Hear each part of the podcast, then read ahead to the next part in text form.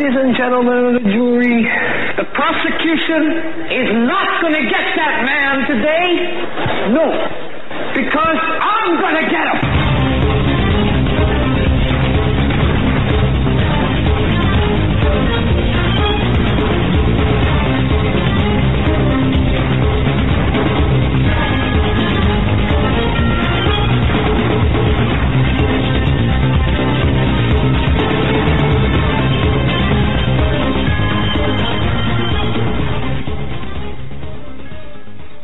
Oh, there we go. Oh, yeah, okay.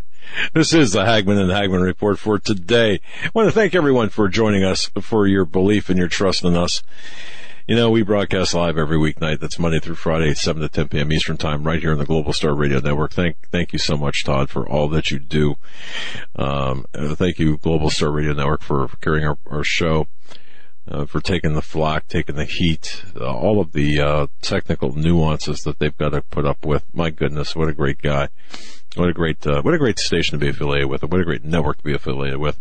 Very proud to be a part of the Global Star Radio Network that also hosts Health Masters uh, Ted Broer, Ted and Austin Broer Show, and other programs, including Dave Hodges. But I'm going to mention something specific, folks, after our show tonight. I would ask everyone to continue listening to the Global Star Radio Network. You've got to hear Health Masters show, or, you, or Ted uh, Ted and Austin Broer show tonight. You, re- ladies and gentlemen, you remember that? Um, the, do you recall the show about the blood of Jesus? Right? Do you remember that show that we did?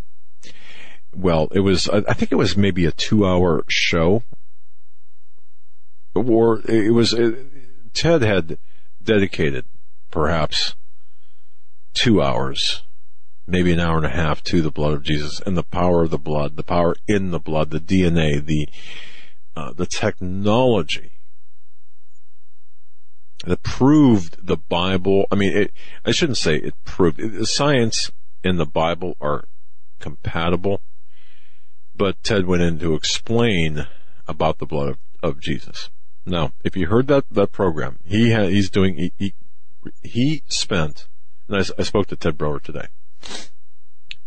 He spent quite a long time refining that program, taking out any extraneous material, honing in on the very important, precise parts of that, of that episode that we did together. It was one of, the, I mean, it, it millions of, of downloads on that show alone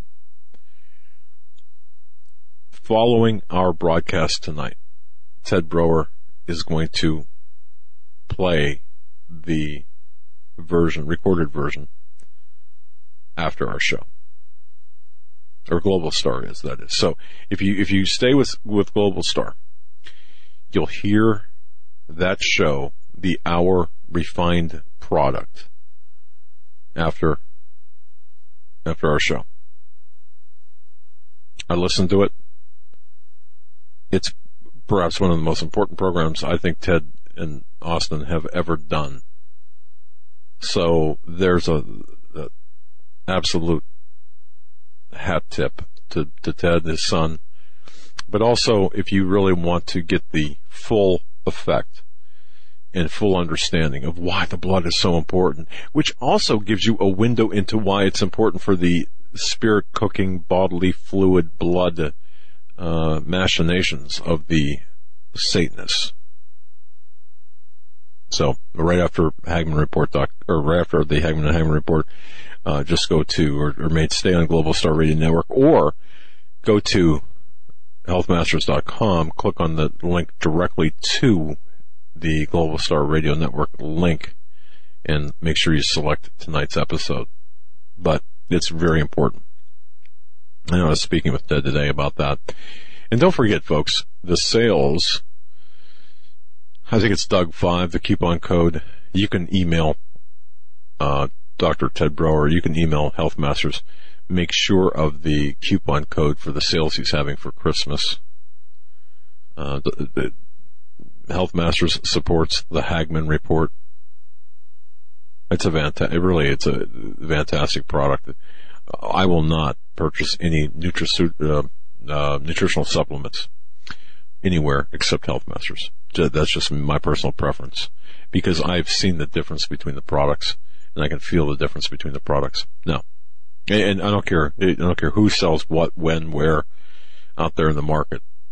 I have, uh, and I've taken, uh, I've taken so many different kinds of supplements.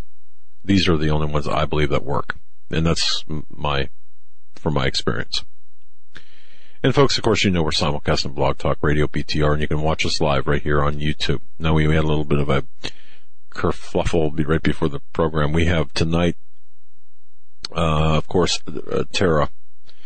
You've you uh, Tara from the UK is going to be on with us at the bottom of the hour. She, of course, is uh, behind realitycalls.co. That's realitycalls.co you know her videos widely spread across YouTube. She was, of course, was the victim of uh, YouTube censorship of late. Got a strike for for reporting on Pizzagate, and this is happening more and more and more. We are being censored. And then following that, Dr. Peter Vincent Pry. Now listen to this. Dr. Pry served as the professional staff on the House Armed Services Committee of the U.S. Congress portfolios in nuclear strategy, weapons of mass destruction, Russia, China, NATO, the Middle East, and so on. He was an intelligence officer with the CIA. He was responsible for analyzing Soviet and Russian nuclear sta- strategy. This guy's an, this guy has written numerous books on national security issues. He's been on all the major television networks.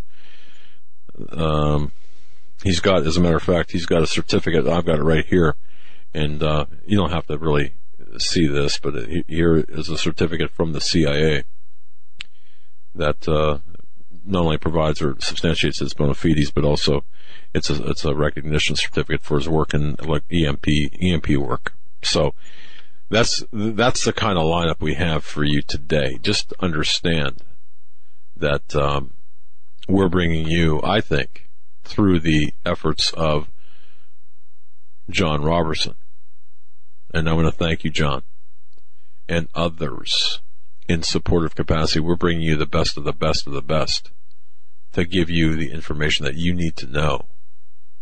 And um, nothing about nothing like fake news. No fake news out here, or at least not with us. And I really appreciate the efforts of John Robertson. I appreciate the efforts of JD and all the st- support staff, and certainly Eric the tech, who uh, last I saw he was uh, running from the studio screaming and yanking portions of his hair out and uh, uh, sputtering expletives as he was leaving. We had to hide the weapons. It was that bad. Long story.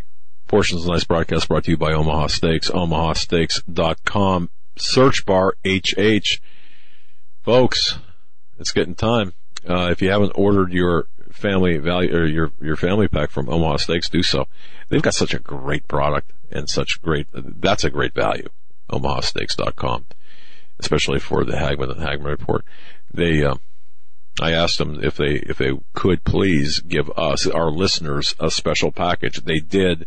Go to OmahaSteaks.com in the search bar. HH. More on that later.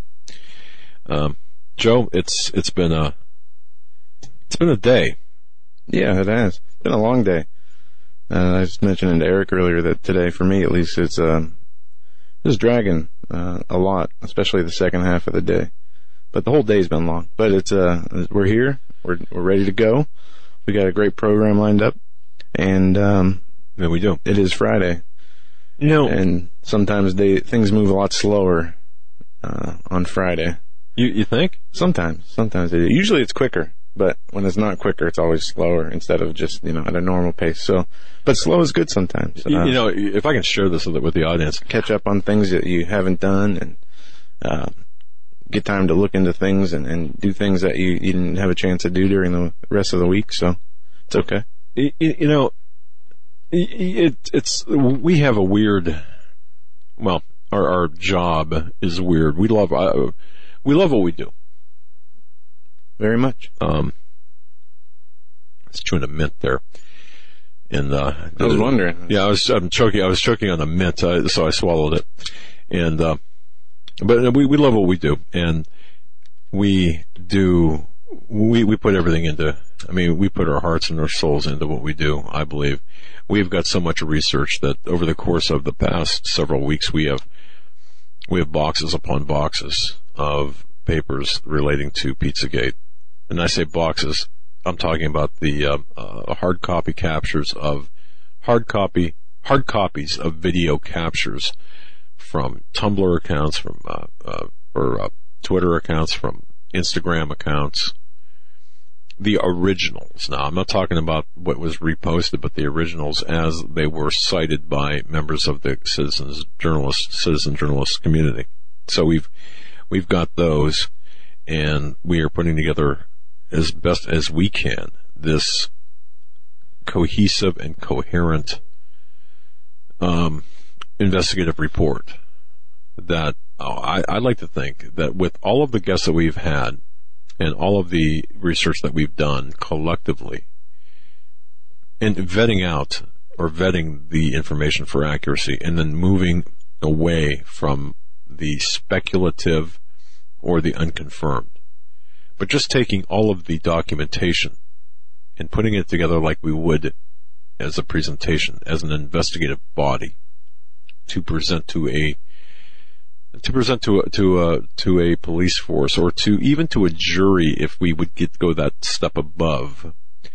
I, I think that you will see that the Pizzagate, which we don't like the name, no one likes the name, the, the pedo gate is tied very closely to the FBI slash NYPD. Just to go over this again, this is to tell you why this is so critical. The, the, the pedophilia and the satanic ritual abuse is the driver. Joe, you know this. It's the, that the mm-hmm. satanic um, worship among the global elite and the power players in Washington is the driving motivation. It's not prayer to God of the Bible. It's prayer to Baal, Moloch, Lucifer. It is that prayer that is driving policy inside Washington and all throughout the Western cultures of government. Now, think about this. So you've got this group of globalists and that includes billionaires, businessmen, and women who are extremely wealthy and have the power and influence. Well, you've got, you've got this club. It's loosely knit, but it's nonetheless a club. Club, a cult, a religion. Yeah. Uh, you know, if you will. Yep. Um, yep. And so they're all worshiping the god the small g god, Lucifer, the devil, satanic ritual, whatever. And this is nothing new because when you look back at what was uncovered even before Pizzagate in the arena of politics and, and big business and the heads of state and, and businesses and the private industry here in the U.S. and across the globe, you have these uh, different, you know, skull and bones. You have the Bohemian Grove where they do mock uh, human sacrifice and, yes. and worship Moloch. Um, and, and, you have these, um, you have a number. I mean, the, the, Freemasonry. So you have these cults, and they have religious innuendos and um, satanic uh, worship involved. And this is nothing new. This has been exposed for the last 15, 20 years, uh, more so in the last 10 years, uh, about what these people in power actually do. And then you, you know, we, we come up uh, through the eight years of the Obama administration. Uh, after Obama was elected, a lot more people became aware to what was going on. Um, and then you have, you know, you have Bilderberg, the CFR, uh, the Trilateral Commission, these other groups of people of political power yep. who meet in, in, its international organizations. And then you have, um, you know, like the Catholic Church and, and that whole uh, web of power in the Vatican and the influence they wield in the in the sphere of politics, um, and all their history dealing yep. with uh, pedophilia and, and child sex trafficking rings that's been well documented. And now you have some exposure, and this is one thing, you know, we talked about why is this fake news narrative um, and the censorship we see becoming so prevalent right now. Um, right after the election ended, between you know the end of November on November 8th until today, about a month and a day, we've seen this just huge push. And I want to read um, something on the phrase fake news from a report from the Intercept today, because they sum this whole thing up really nicely in one paragraph. The phrase fake news has exploded in usage since the election, but the term is similar to other uh, political labels such as terrorism and hate speech because the phrase lacks clear definition. It is essentially useless except as an instrument of propaganda and censorship. The most important fact to realize about this new term, those who most loudly denounce fake news are typically those most aggressively dim, uh, diminishing it, or I'm sorry, disseminating it. And then they go to cite different examples of, um, and this article is titled Fake News that MSNBC personalities spread to discredit WikiLeaks documents. And it's a long article, it's a good article, and I would urge people to read it. And they, they give examples of how the Democratic Party and the news media picked up on a, a Hillary Clinton's supporter fake transcript of a Goldman Sachs speech, and they used that to try to discredit the WikiLeaks information, Yep. claiming that it was uh, falsified and the emails were not really from Hillary Clinton. But this all goes back to, uh, and they expose this in the article how um, the the media outlets and the uh, Hillary Clinton campaign disseminated this fake news by saying, you know, this was uh, part of the WikiLeaks emails when it never was part of the WikiLeaks emails. This was an independent, uh, anonymous Twitter account user who was a, an, a vehement supporter of Hillary Clinton called the Omnivore. That was his account, and posted a, a fake transcript supporting Hillary, uh, purporting to be Hillary Clinton's speech to Goldman Sachs, even though the fake document was never published by WikiLeaks. And that was the entire basis for the MSNBC inspired claim that some of the WikiLeaks documents were doctored. So um, those, you know, th- this is a good example of you know these people running the fake news narrative. But one thing I don't know if you saw this today, Dad. We didn't have a chance to talk about this. The New York Times ran a story today also. Foes of Russia say child pornography is planted to ruin them. And this gives an example of cases, somebody's There could very well be that that could be the case, but go on. Yeah, and uh, we know that's happened in the past. Uh, you know, one image planted here, and we've seen that before. But what this article is doing, it's um, what they say that is Russia is doing, and they even say that this happened to the DNC, is that the they say the Russian you know propagandists and cybersecurity hackers came in and planted child pornography on in the, in the article they use an example of this former Russian um, agent who came over here and fought the KGB, and they said that this happened to him, and they also say in this article that this happened to the uh, DNC. And they say today, however, uh, this has become allied with more sophisticated tricks of cyber mischief making, where Russia has proved its prowess in the Baltic states, Georgia, Ukraine, and according to American intelligence, in the computers of the Democratic National Committee, saying that Russian cyber warriors uh, serve a multitude of goals, including espionage and disruption of critical vital infrastructure. And they also say that they're trying to shape public opinion uh, through the spread of false information and by uh, committing cyber attacks, planting child pornography on foes or enemy computers. I think this is laying the groundwork for the plausible deniability and Of the excuse of why uh, this is there. Now, one thing I don't know if we'll ever see this in the in the media, uh, in the mainstream media, but it's one thing to have you know this example gives and you have to read the article goes on to talk about a former Russian uh, defector who fought the KGB, who fought Putin, Right. and is a tireless opponent of Soviet the Soviet Union.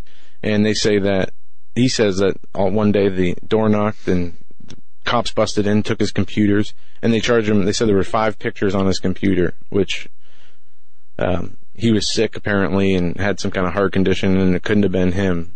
So they're saying this was Russia. Cyber hackers came in and planted this because he was an enemy of Russia.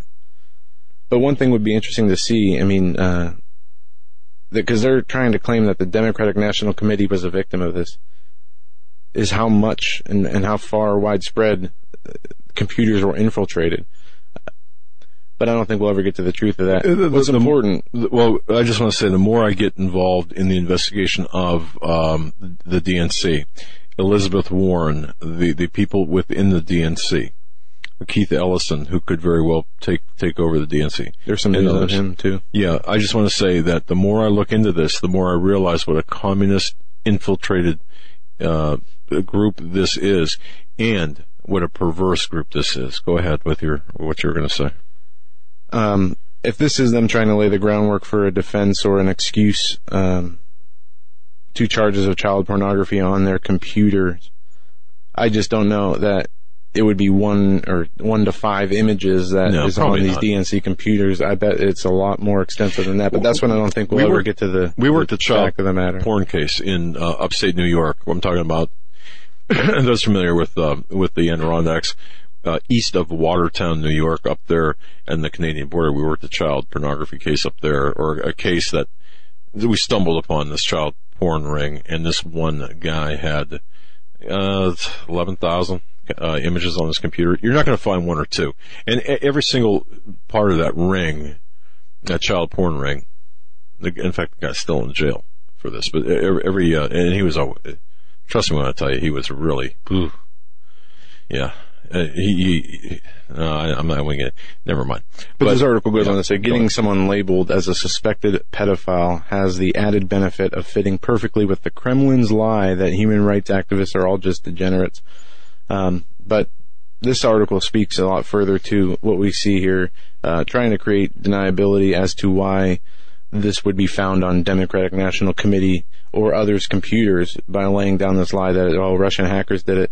And one thing we saw today was Obama took steps, some interesting steps, and, and it'll be we have to keep our eyes open to see where this goes. Obama orders review into Russian hacking of 2016 election. Told you, told you, told you, told you. This is all about delegitimizing the Mm-hmm. uh, the election and the, the ascendancy and presidency of, of, of Trump.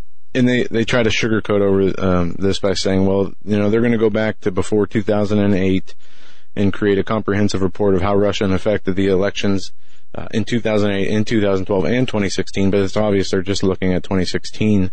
But the president has directed the intelligence community to conduct a full review of what happened during the 2016 election process. It is to capture lessons learned from that and to report to a range of stakeholders that uh, was from the statement released by the White House Homeland Security and Counterterrorism Advisor Lisa Monaco uh, to the Christian Science Monitor. And then they go on to say this is consistent with the work that we did over the summer to engage Congress on the threats that we were seeing. Uh, White House spokesman Eric Schultz added later that the review would encompass malicious cyber activity related to U.S. elections going back to 2008. And the administration, uh, Monaco said the administration would be mindful of the consequences of revealing the results of their review publicly. And Schultz said that they would make it public as much as we can. All of the Democratic senators on the Senate Intelligence Committee have called Obama to declassify intelligence on Russian actions during the election. They won a war. They they they they're they're fixing the what they want to do again is delegitimize the the uh, win, the victory of Donald Trump. Say that the elections were were rigged via the Russian influence And Uh, the fake news. the uh, fake I mean, news. That's right. Which and all of this comes together is coming together right now. If ladies and gentlemen, eh, we have in the past talked about the imminence of something happening, whether it be one or a number of things, any number of things. Right now, I do believe that what we're seeing is a culmination of, of the groundwork is being laid for some sort of event or series of events that will change how we operate in our daily lives. Yeah, and what a headache this is all is. Uh, Trump even made a statement today. We have exposed the credibility of the press. President-elect Trump credited his supporters with revealing the dishonesty of the media Friday um, at the Dow Chemical hangar in Baton Rouge. The one thing we have done, we have exposed the credibility of the press, Trump said. They have the lowest credibility of anybody, he added. And this is um, not anything secret. We've known uh, how Trump's felt about the media due to their bias against him during this last last election cycle. And uh, this article says that Trump's attack on the media have intensified in the days since his upset victory stunned uh, most members of the political press corps and have created a sense of mutual distrust between the president-elect and many of his left-leaning reporters that cover him.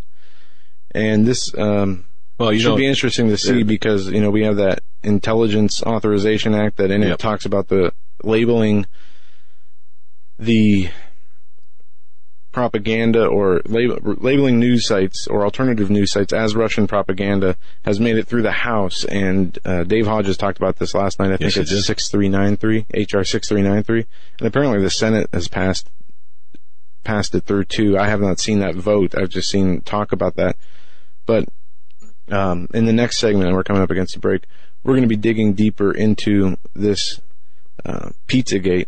And one thing that they're doing with all this fake news stories, trying to distract from the influence that the, the one, um, the real corruption that was the Clinton campaign and the media co- uh, coordination and the crimes of both the Clinton and This the book. Obama. Joe, this book, and folks, Mhm. well, look, I don't, I, we don't sell books here, uh, except mine, but this book here, Guilty as Sin by Edward Klein. If you have not read this, it's a quick read, in my view. I mean, I got this Monday or Tuesday, and I, I, I'm done with it.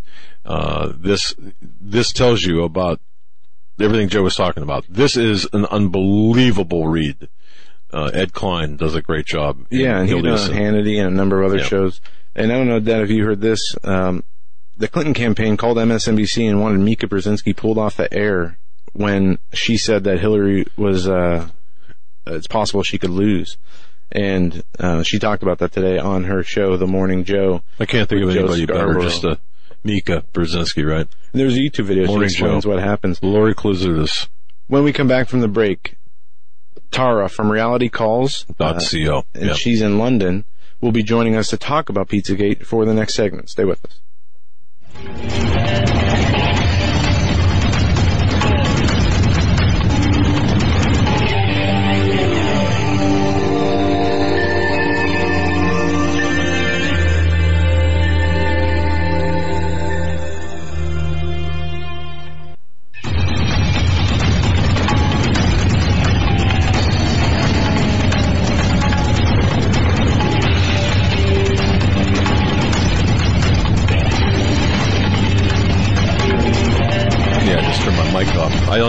Doing. Turn my own mic off. Welcome back, ladies and gentlemen, to the Hagmann and the Hagmann Report, where, it's early here and it's late eh, or early in the morning in London, United Kingdom. We are so delighted to have with us one of seriously one of uh, a, a young lady that I've I've been, we've been watching, um, her videos are just incredible. If you're familiar with realitycalls.co, well, this Tara is behind realitycalls.co and, um, uh, she's done some amazing work on uncovering the nuances of, of Pizzagate, what's known as Pizzagate. We have live via Skype just imagine 20 years ago, no one imagine doing it this way, uh, via Skype, uh, video. Tara from realitycalls.co. We're so just pleased to, and excited to have her and introduce her to our audience. You know, you know Tara. You know her work anyway. Uh, at any rate, I'm going to shut up now, but Tara, welcome to the Hagmann and Hagmann Report. It's so great to have you. Thank you for having me on. Um, I'm really glad you guys have been covering this topic extensively because it's so important. And of course, um, the mainstream media won't do this, so someone's got to. How, Yeah, absolutely how- right. Tara, how did you get into this, uh, covering Pizzagate specifically? What, what, what prompted you to, to, to get into this line of investigative inquiry? Yes, so uh, for the whole of 2016 and even before that, 2015, I've been aware of Hillary Clinton running for president, and um, I just saw it as a disaster waiting to happen. You know, she wants to start World War III, basically, it appears. Um, so I really tried my best to help Trump get elected, and uh, one of the things that I was doing was I was um, just independently going through all of the wiki, you know, all the WikiLeaks emails I could get through every time they came out, and they were coming out like by the tens of thousands, you know, every other day or whatever leading up to the um, election. So when I started seeing um, certain very odd emails, um, I started, you know, tweeting about them and and also looking at other people's tweets uh, regarding like we we did like hashtag Podesta emails, and um, yeah, these these strange emails started coming up. Of course, we were all looking for dirt on the Clinton Foundation. We were looking for this kind of normal type of corruption and money laundering and all that kind of stuff. And what we were finding was just these weird cryptic emails uh, that we didn't quite understand. So we put it on the back burner. Um, and then, of course, we came across the email from Marina Abramovich. And having done some research into her, it became evident that she's basically what most of us would consider to be a satanic witch, and that uh, Hillary's head of campaign was going to dinner with her, a spirit cooking dinner, which, and if people don't know already, spirit cooking is basically um, satanic ritual. So it all went downhill from there, and uh, I just started publishing. Um, I said to my friend Black Pigeon Speaks, I said like we have to get the stuff about spirit cooking out because no Christian is going to vote for this woman if they know like what her head of campaign is up to. Exactly. So- exactly. You're right. Yeah. So, uh, so like, I just really quickly put together this video and he put it on his channel and I reposted it to my channel because he had a lot bigger channel than I did. So we just wanted to get it out there as fast as possible.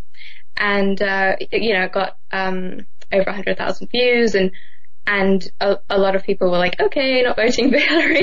so it was somewhat of a success. And, uh, but then of course we started, we started seeing, oh wait a minute, Satanism, uh, and then these code words, um, people from the dark web are telling us that this is basically the same type of um, code that pedophiles use to talk about children. Um, so then it became more and more disturbing, and you know, a couple of people theorized maybe this is about drugs, you know, um, but we couldn't quite find a a code that would fit with that. So the only thing that would really fit was child trafficking. Um, and there were quite a few other emails that weren't even coded, just blatant, like, Right. you know, uh, Mhm. these children will be in the pool for your entertainment, uh, which really disturbed a lot of people. And when I shared those emails with people who didn't even know about the topic, you know, they would just, um, they were really just, uh, kind of like innately disturbed about the topic, even though they didn't know the context. So I knew that we were onto something, and I just started publishing the evidence because I was like, no one is not not most of the public are not going to go through all these forums and you know dig up all the evidence and look through it for themselves. So I've got to present it to people in a way that they can easily watch and understand. So I started making like 10, 20 minute videos, um, and they've had hundreds of thousands of views. And um, and now what's happened is that YouTube has given me a strike against one of the videos, which was um, just going through James Alefantis' Instagram account. Yes. Uh, need- his public, yeah. Uh, I'm sorry, Terry. We really need to uh, to focus in on this because I certainly don't want to see you, your investigative work censored, nor our work. So go ahead and, And please. correct us if we're wrong, but uh, didn't they list? Didn't they say that you were your video was inciting violence?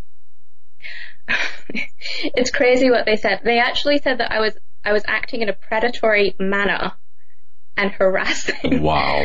Yeah, and harassing, um, like, I guess James Alefantis, who is the 49th most powerful man in Washington DC according to GQ magazine, which makes him a public figure. Uh, he, he routinely visited Obama at the White House, like, he's on record visiting the White House five times. Um, and all he, all he really has to his name is that he was the previous romantic partner to a guy who runs Media Matters for America, I believe. Uh, that's the name That's of right. it. And, um. Right. right. And, and that he owns this pizza shop where Obama held his fundraiser and Hillary held her fundraiser. And it's just all very strange, you know, it's like, why are all of these Democrats all going to hold their fundraisers in this tiny little grimy pizza shop? And why is this guy the 49th most uh, powerful man in Washington and therefore one of the most powerful men in the world um, when he has like nothing to his name? Mm-hmm. That's a It- great point. You think about the number of uh, congressmen and senators and other uh, politicians from, you know, uh, and former politicians and members of intelligence community. I mean, to be the 49th most powerful, I was thinking about this the other day, the 49th most powerful man in Washington, D.C., Mm. you have to be wielding some pretty heavy influence. Um, Uh-huh. and this guy is just a, a restaurant owner and, and has some political connections. It does not make any sense whatsoever. Yeah, from from the from the no pedophile context, it doesn't make any sense. Um, now, if he is trafficking pedo- sorry, trafficking children for elites, uh, then it suddenly makes a whole lot of sense. So, you know, this is the theory that we have. Obviously, it's um, we don't have the authority um, to really investigate this to the level that it needs to be investigated, and that's why we're simply trying to raise public awareness um, to hopefully have some kind of proper investigation done by the FBI or by like uh, the state police or whatever. Um, and that's all really. That's that's all we want. We just want um, people to recognize like this is going on, and that's why I was going through the images from his um, Instagram account, and you know it's things like um, it's constant references to s- sexual imagery and children, Yes. basically. And when you put those two together, it really does not look good. Um, and, and that's all I was literally just doing, just, uh, flicking through each of the images one by one, and that is the video that YouTube just took right down. Uh, they don't want anyone to see it. And every time you see mainstream media reporting on how this is fake news and how we, it's all just made up hysteria, why won't they show any of these images? This is evidence taken directly from his own Instagram account, and they will not show it to the public. Um, exactly right. And the absence of showing that evidence, you know, working as an investigator, uh, both of us, and I've been an investigator for the last three, 30 years, and it's always you lead off with images like that, um, unless you are trying to hide something, unless you are trying to bury the story, unless you are trying to, uh, divert the attention. So that's a very interesting aspect indeed. Yeah, they claim uh, they, you know, debunked, yeah. debunk the stories, and they offer no proof, or even, and that's one of the key indicators you said, or even offer uh, the counter evidence or what's being alleged against these people, except mentioning that you know PizzaGate some outlandish uh, conspiracy from you know the deep uh, parts of the web that uh, accuse uh, these people of being involved with children. They barely even mention that, but they always claim that they're debunking these stories when they when they put these articles out, but they never even really address the real issue. And I've seen that on the TV from the late night talk shows to um, some of the lesser known mainstream media figures that are on in odd hours. They don't even. I mean, they're just.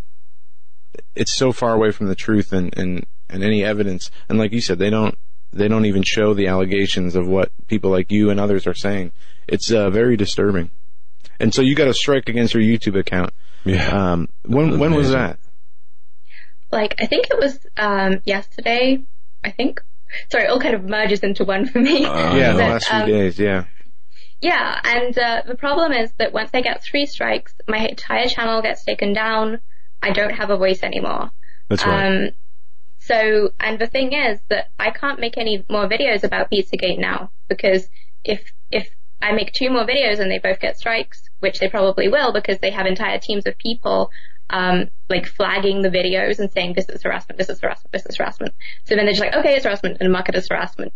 Um, and then I have to appeal and then, and then someone higher up will take a look at it, but See, we, we know, we know, Tara, we know the process as well because, uh, we're getting hit with the same thing, but it's from a different, actually from different, from a different area. Uh, it, ours is malicious. Those against us is malicious. But aside from that, uh, well, not to say yours wasn't, but, uh, uh, but anyway, you, so you, you, will- I, I, this I promise you, you will always have a voice through Hagmann report. I guarantee you always have a voice. No one will, will, will be able to, to uh, quiet you. And that's our, that's our promise to you. Um, uh, we only have a little bit of time. I know, again, and I know you're going to be coming on with us at some point in the future uh, for a longer period, but you did a couple of videos. Joe Biden, if you go to realitycalls.co, uh, dot co, folks, subscribe to her channel, subscribe to Tara's channel. Uh, Joe Biden, his behavior with that young girl. Um, uh, Representative Nancy Schaefer, I believe it was, right? Nancy Schaefer? I'm not sure. yeah, Okay. Uh, say fair. I think some people say it's called, uh, yeah. yeah. So, okay. So, uh, uh, uh, you've got, I mean, okay, I'm sorry. That's right. The death, uh, the mysterious death of Senator Nancy Schaefer. And then, of course, uh, uh, Biden's weird behavior. You've got a lot of different, uh, videos here. Um, well, Yeah, those are the ones I'm just keeping up, uh, that I feel I have the ability to keep up right now. Right. Um, but I mean, someone could just go flag those and uh, the Well, channel will be down anyway. You know, one thing But, uh, you can try to do, and, and uh, this might be a conversation for off airs, but Yeah, maybe. you know, create a, a few more channels that aren't monetized, um, Mm-hmm. and, and use just just stay away from the term PizzaGate. Maybe uh, I would go with Podesta emails or something, and just put this information out there and see how long it sticks. Because it seems that they're targeting the monetized YouTube channels first. My channel is not even monetized. Oh, it's not okay. No, Yeah, That's but- very telling then. uh, yeah, I was looking at that. Yeah. So okay, um, where are you at right now with the the, the uh, I, look? I believe hundred percent that that this what we're talking about deals in child trafficking, and I'm sure, given your proximity to well, given where you live, Jimmy Savile, you're familiar with that whole twisted stuff. Yes. Yes. It's, uh, horrendous. Oh my Uh, ba- goodness. basically, the BBC, which is actually, Americans may not know this, but is actually funded by taxpayers. So we're forced to pay for the BBC, whether we like it or not, if you have a television in your house. Um, you're forced to pay them. So it's basically a government propaganda machine. And, uh, oh, they covered up for decades. They covered up this man being a pedophile. This man, Jimmy Savile, he molested young girls on stage with the cameras on. Okay. And, and he got away with it. He, um, he made large do- donations to children's charities in order to buy him access to children's hospitals. And he raped some of those, well, you know, Oh. hundreds have come forward to say he raped them, but it's probably thousands, you know. It's, it's amazing. Um, And the BBC repeatedly had people, um, trying to report him and they just didn't do anything. wow. They said no one wants to know.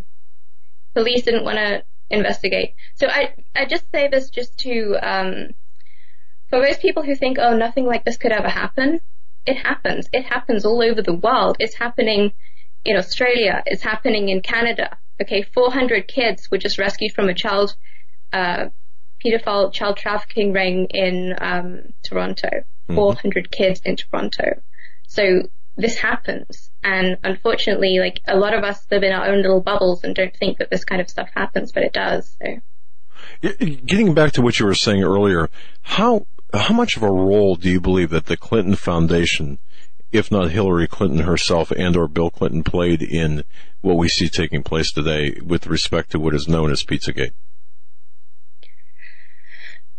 Well, you know, um, Hillary Clinton funds a charity, Hillary, the Clinton Foundation. From what I can tell, being a complete um, non-professional person at this, from what I can tell, she her her Clinton Foundation has donated ten thousand dollars to Marina Abramovic, and uh, they also donate huge amounts of money to a charity located right opposite Comet Ping Pong called Beyond Borders.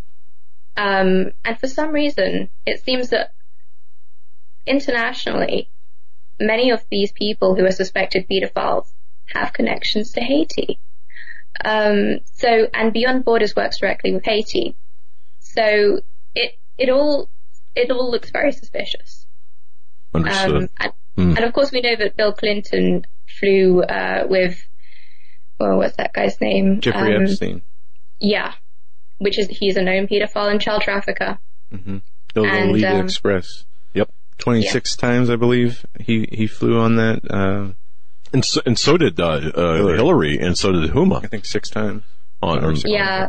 So, you know, it's not unreasonable to, be- uh, considering these people, they all, um, are known, they all have friends and associates who are convicted pedophiles. Do you have any friends or associates? Like, ask yourself, do you have any friends or associates who are convicted pedophiles? Do you have multiple friends and associates who are convicted pedophiles? What, what kind of people do these, ha- what kind of people do these people who are running our countries hang out with? Um, and of course, just look at the artwork. You know, um, yeah. it's uh, Tony Podesta, you know, another one of the most powerful men in Washington D.C. and brother of John Podesta, head of Hillary's campaign. Um, dead kids artwork, you know, dead kids, um, paintings, photos. even a sculpture of a of what looks like the replica of a serial killer's victim. So these people are obsessed with death. They're obsessed with kids. They um, they like making innuendos about uh, you know child buying children and selling children and children being big business and stuff like this. That's right. Um, it just, it's really hard to ignore. You know, once you start looking at the stuff, I mean, you have a choice. You can either completely turn around and say, hey, I don't believe this and I'm just not going to go there. Uh, or you keep looking and you can't stop. Yeah. because it's very, very disturbing. And, one of the examples uh, I want to make sure we mention in here is um, Dennis Hastert, who was the Speaker of the House, 51st Speaker of the House from 1999 to 2007, and um, he was uh, a serial child molester.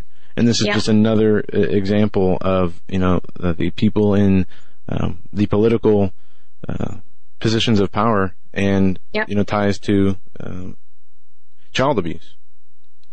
Yeah, apparently he was um, second in line to being president, you know. Um, so this is the level, this is how high it goes up. Uh, we've got people um, in Australia saying that the ex-prime minister w- molested them when they were children. We've got people in the UK. We have um, one of our previous prime ministers involved in a paedophile scam. So to think that, you know, Hillary Clinton, Bill Clinton, uh, Hillary's head of campaign isn't involved, why not? Sure. You know, it looks like a pattern that's going on across the world. Yeah. And you talked about the, the artwork and pertaining to children. And one thing that caught my attention the same day that spirit cooking uh, was discovered was a artwork piece that Tony Podesta had in his campaign office for Hillary Clinton, where it showed two men standing over a body with plates and, and forks in their hand, and they looked like they were, you know, going to be Cannibalism. Yeah, Yeah. cannibalism, and that ties in with spirit cooking um, too. And if we can get your opinion on this, the Pope's statements this week about well, he talked about fake news, but he, in an interesting way, he used the term uh, Yeah. coprophilia, which is uh, it has to do with excrement. And, but this ties into the In a sexual cooking. connotation. Yeah, I mean, this isn't that Yeah. not that exactly I mean, what the spirit cooking is? Firstly, I'd like to say I have a lot of uh, respect for Catholics. My dad's entire family is Catholic, and um, I don't mean any disrespect, but a lot of the things that the Pope has been saying recently, um, you know, this we just can't take this. This is BS, and um, I know a lot of people uh, obviously take it to heart when someone says something like that because they idolize this man, but um, you've got to listen to what he's saying and ask yourself, is, is this truth? Because it doesn't sound like truth to me. It sounds like someone who's working for the elites, basically. Right. And that that's very disturbing because a lot of people take everything he says, you know, every word that comes out of his mouth um, is gospel, and Mm-hmm. you know, he he's I feel like he's misleading us really. So Uh, t- t- Tara, I, I, I want to make sure I get this question in before our time is up. How uh, you're doing such great work with respect to your investigative insight, and, uh, offering insight into the uh, uh, the pedophilia and the the sickening stuff that's going on. How can our audience help you? How can we help you? Because we all have to stick together, and and none, none of us wants to see you silenced ever. Um, we want to see your your you continue on with your investigation. But how can we best help you? Is there anything we can do? Uh, our audience, us. What what what, what do you suggest? Firstly, um, I know it's probably a bit cliche, but we all have bills to pay. So by by supporting us financially, for example, there's a website called Patreon uh, where you can look up a lot of independent citizen researchers, not just me, but also people like David Seaman. I know he's on there, um, and it basically uh, allows you to donate by month for some people or by video that they put out for other people. And what that means is that I'm not dependent on YouTube monetizing my videos and giving me ad revenue. Instead, I can go and post my videos on another platform. So I can go and post my videos on Vimeo or on minds.com and then just send you guys the link to where it's hosted and I still get paid regardless of what platform it's hosted on. Right. You know, I could even host it on like my own server and I'd still get paid. So that's one way to make, um, for people who previously relied on YouTube income, like as their, as their primary source of income, hmm they can actually become more independent and not be reliant on these liberal uh, media, media sites that are basically owned by like, you know, I wouldn't be surprised if they're like owned by like George Soros. so we need to be able to move away from them, and that's that's the number one step to being able to do that. Um, other than that, the next thing, like besides like sharing the Pizzagate, sharing if you've come across good work on Pizzagate, share it. We need people to share it. We need eyes on it. And uh, the last thing is start doing it yourself as well. Start publishing about it, um, because the more of us there are out there, then the um, the less risk we're all at. Can you give us that website again that you talked about? It's, it's on her. It's on her website. Okay. Pantheon, Pantheon, I believe it is. Pa- Patreon, it's Or called, yeah. Patreon. Yeah, that's right. Okay. Um. Uh. Okay. I throw you off. Yeah, you threw me off. Thank you. Well, uh, we only have a, a, about a minute and a half left, and you're coming. Uh, if I have it right here, you're coming back on the 29th of December, so we'll get a chance to to get into this uh, a lot more, and I'm sure we'll have a lot more information um, Yes. by that time as well.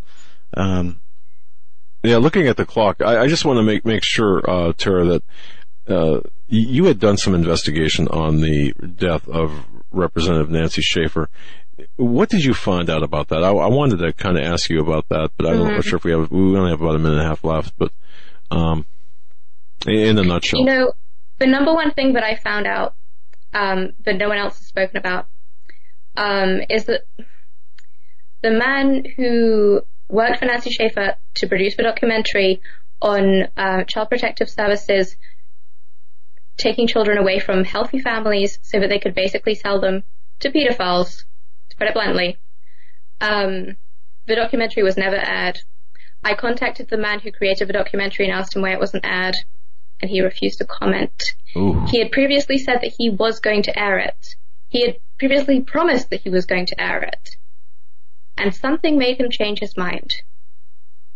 wow. Okay. The- you think that it's threatening, something threatening, or um, Absolutely. I, you know, this man was desperate to get this information out previously after Nancy's death, but suddenly everything went quiet. He doesn't want to talk about it. He's, honestly, he's quite rude to anyone who asks about it. So something happened. Wow. T- Tara, realitycalls.co. We will be supporting you and we will be behind you. You will always have a voice here at Hagmann Report. Can't wait till you come back with us. Have a great night's sleep. Uh, thank you for staying up so late. keep up the good work. And keep, yes, indeed. Thank you for having me. God bless you. What a great, what a great young lady. What a fantastic researcher. Absolutely. Uh, Um, look, at- folks, Mr. Broer, we need more people out there. Um, yeah, look at her doing investigative work, publishing their findings. She's whether fantastic. yeah, and this needs to be a coordinated effort among uh, regular everyday people. Otherwise, we're not going to get the information out there. When we come back, Dr. Vincent Pry will be our guest, uh, Yes. talking about Peter a number Vincent of Pry. things. Peter Vincent Pry, stay with us.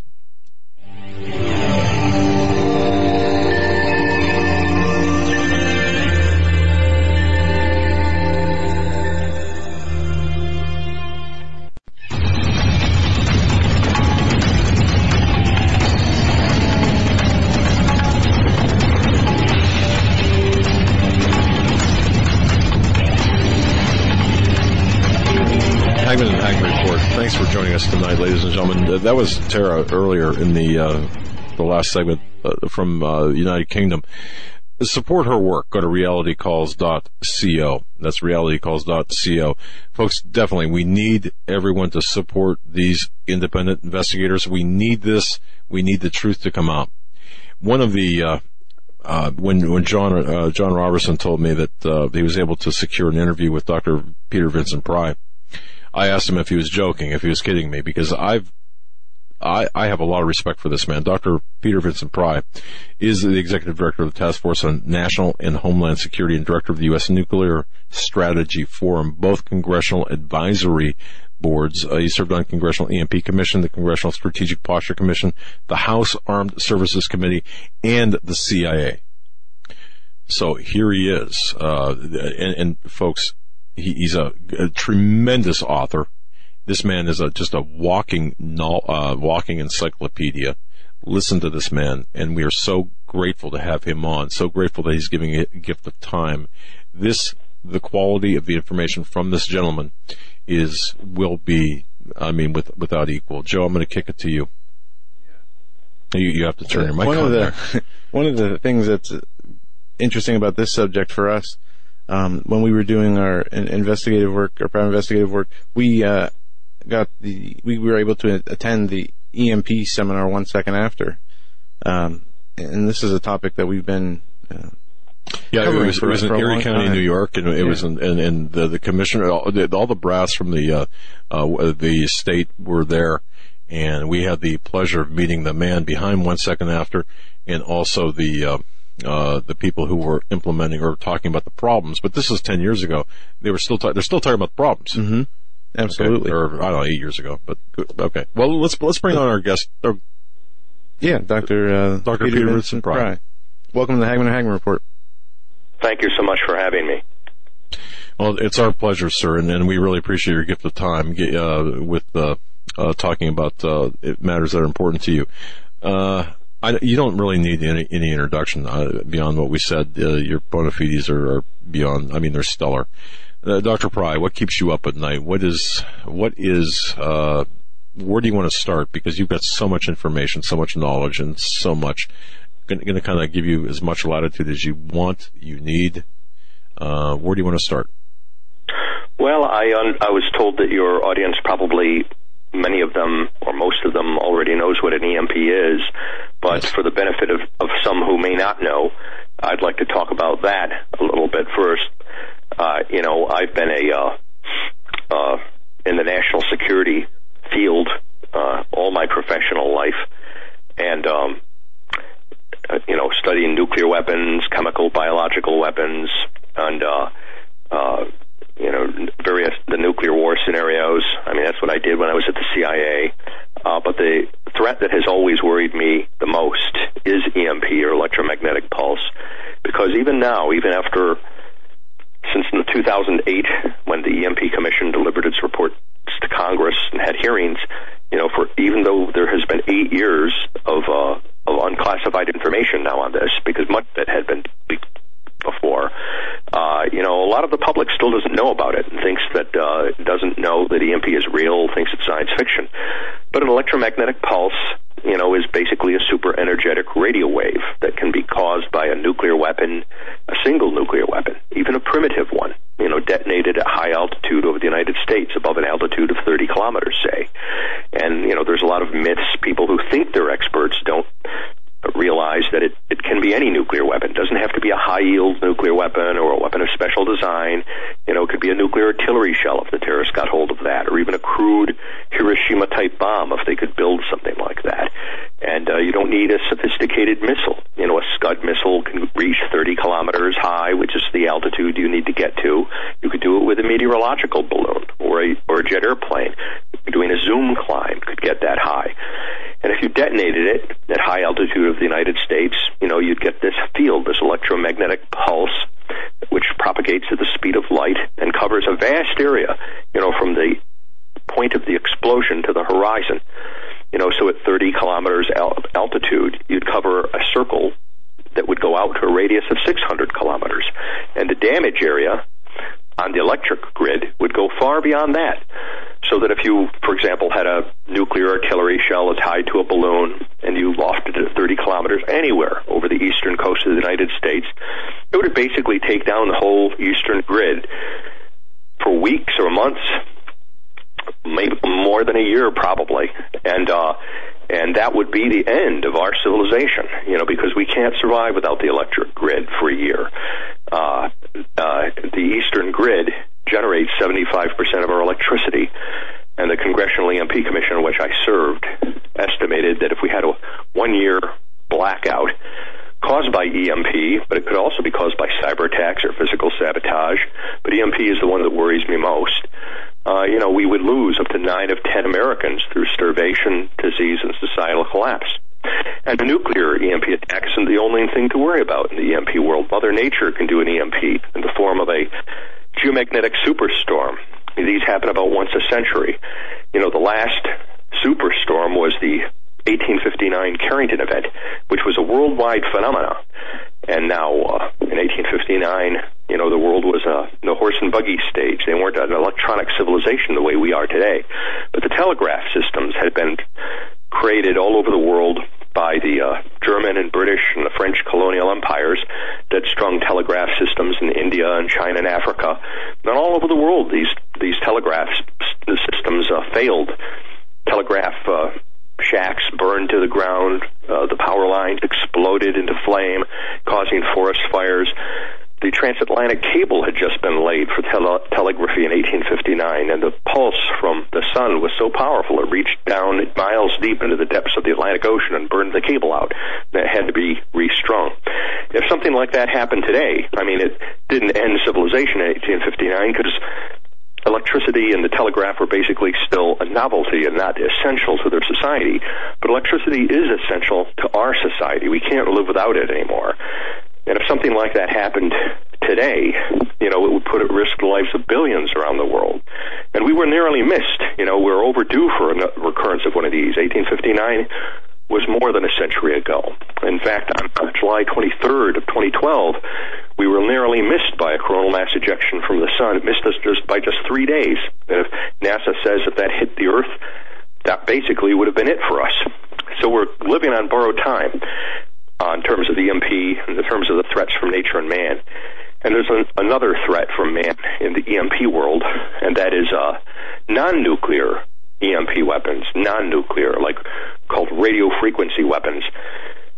Now, these don't have the reach that a nuclear EMP does. They're localized in their effects, but basically anybody you can. There are designs on the internet. You can build them using the kind of parts you can buy from a uh, an electronics store, and you don't even need to build them. There are actually um, non-nuclear EMP devices for sale that you can buy right out of a magazine. They're not intended to be used as weapons. They're intended to be used as peaceful diagnostic tools by in- industry. But they put out a very potent, localized EMP, and uh, could, in effect, even though they're not intended for this purpose, you know, they are in effect a weapon of mass destruction, and you don't even need a license to buy one. So we've arrived at a place in history in, with technology, because we're so dependent on technology now, that a uh, a terrorist, a criminal, a madman, a single individual, you know, if he bought one of these things, put it in the trunk of his car, you know, went to a sub transformer substation out of a major metropolitan area, you know, could topple the technological pillars of civilization for a major metropolitan area. And if he knew, there was a study by the U.S. Federal Energy Regulatory Commission. You know, there are about 2,000 extra high voltage substations in the United States. But if you knew which nine to attack, just nine of them, you know, you could, you could black, black out the whole U.S. grid for 18 months you know, without using a nuclear weapon, without a cyber attack, just by physical sabotage or by using non-nuclear EMP weapons. And so that's what concerns me the most. That's my biggest fear. And uh, that's what my task force has been assigned that mission by Congress to try to try to get our country protected against this on a on an accelerated basis. And um, you know, it's been a a long struggle because people don't understand the threat. One other, another aspect of the threat that, if we come away with nothing else, something that needs to be understood, and that I've tried to educate uh, policymakers and the public about in my book Blackout Wars, for example, mm-hmm. you know, is that uh, EMP is part of the cyber threat in foreign military doctrine. You know, and we're so we don't get this new way of warfare that's being planned by the Russians, the Chinese, the North Koreans, the Iranians. They have a, a new way of warfare, basically based on Russian military doctrine. The Chinese and the others have copied it. uh, written their own military textbooks about it, but it's all pretty much the same.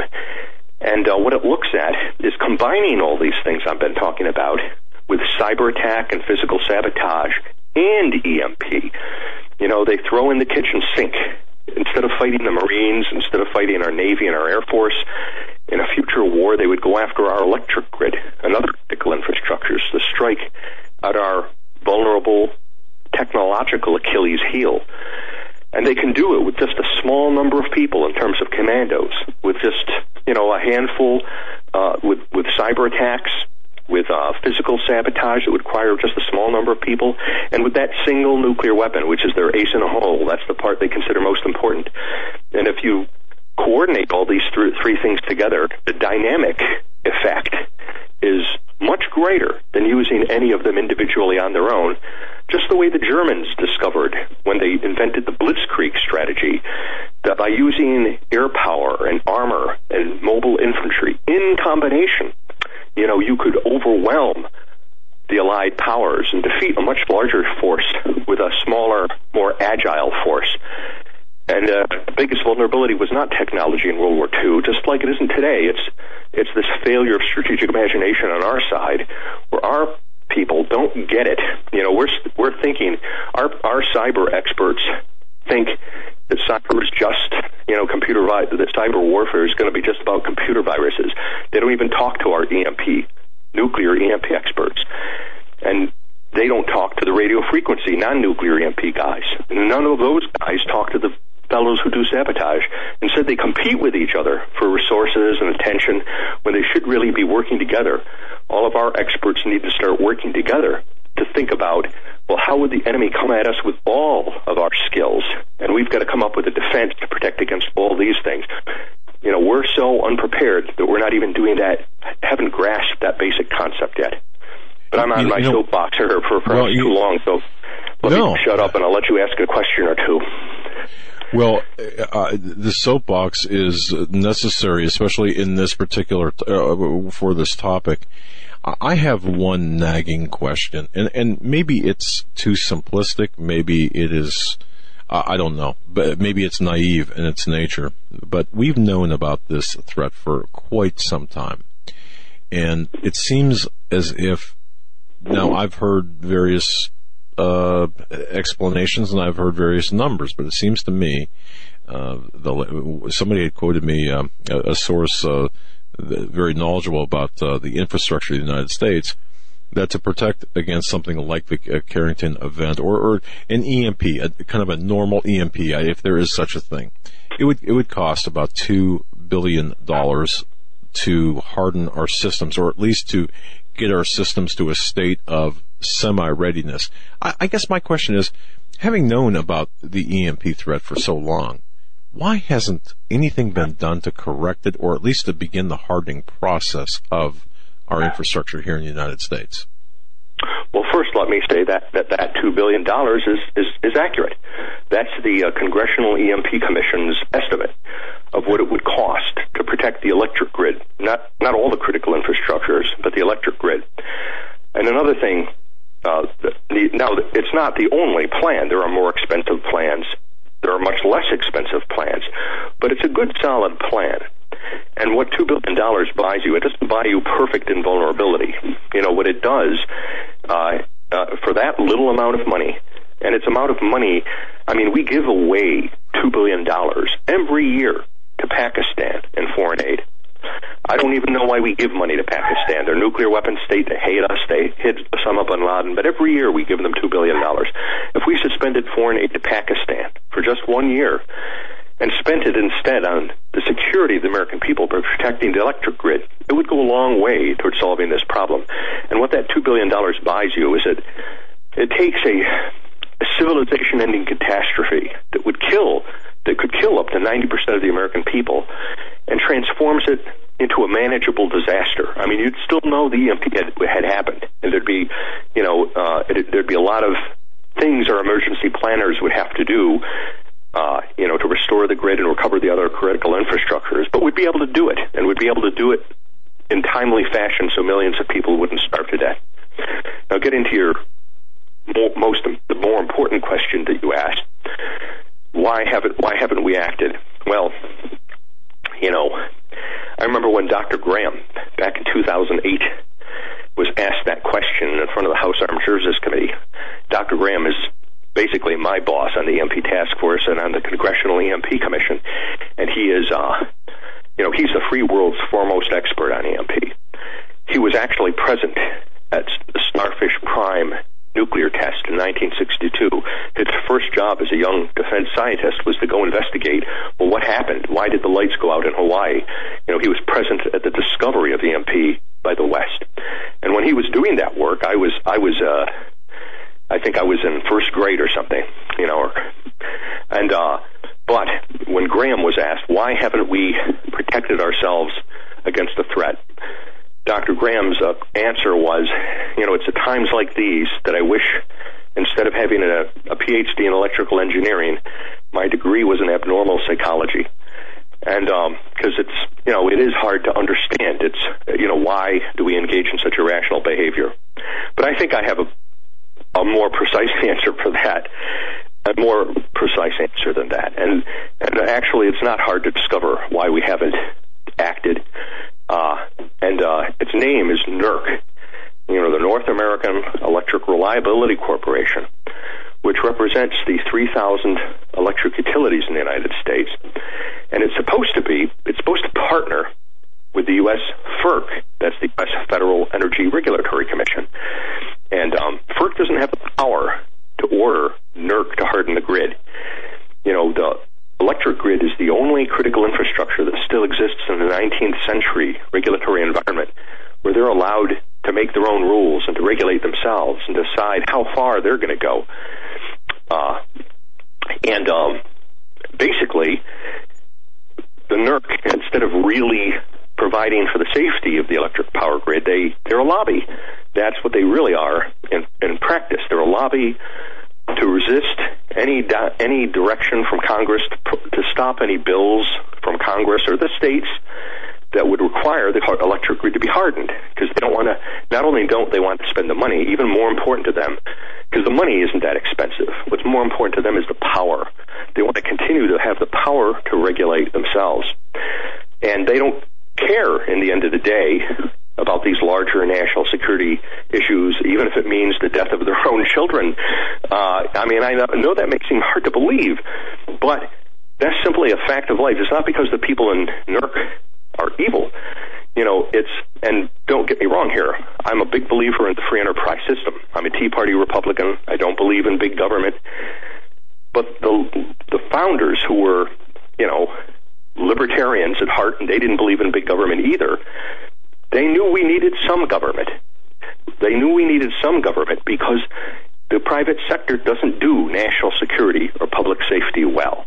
And that's why you need government to provide for the common defense.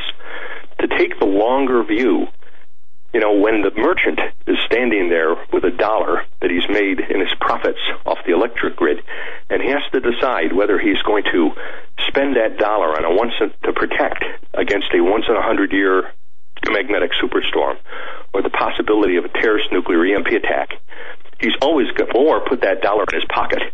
He's always going to put the dollar in his pocket. And he'll find good rationalizations for it. It's not his job. That's why we have a Department of Defense. That's why I have a Department of Homeland Security. The likelihood is so low.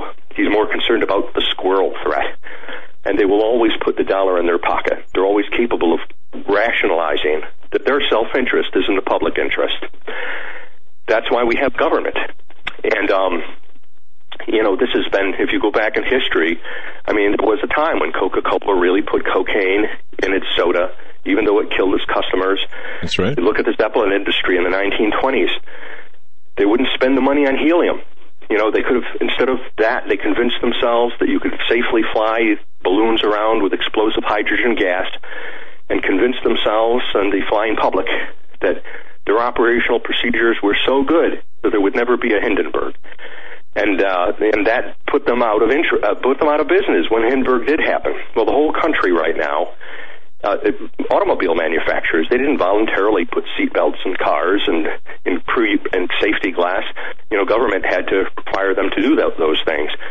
And the situation is similar here, and that's what we've one of our goals has been, you know, to try to get regulations passed at the federal level so that we can harden, so that we can empower FERC or some agency to require the electric power industry, order them to harden the grid. And we haven't been unsuccessful, completely unsuccessful. We're actually winning this war. There have been a lot of victories on our side, but I'll stop there and and uh, so that you can ask another question or tell me if you want me to go on to describe some of our successes.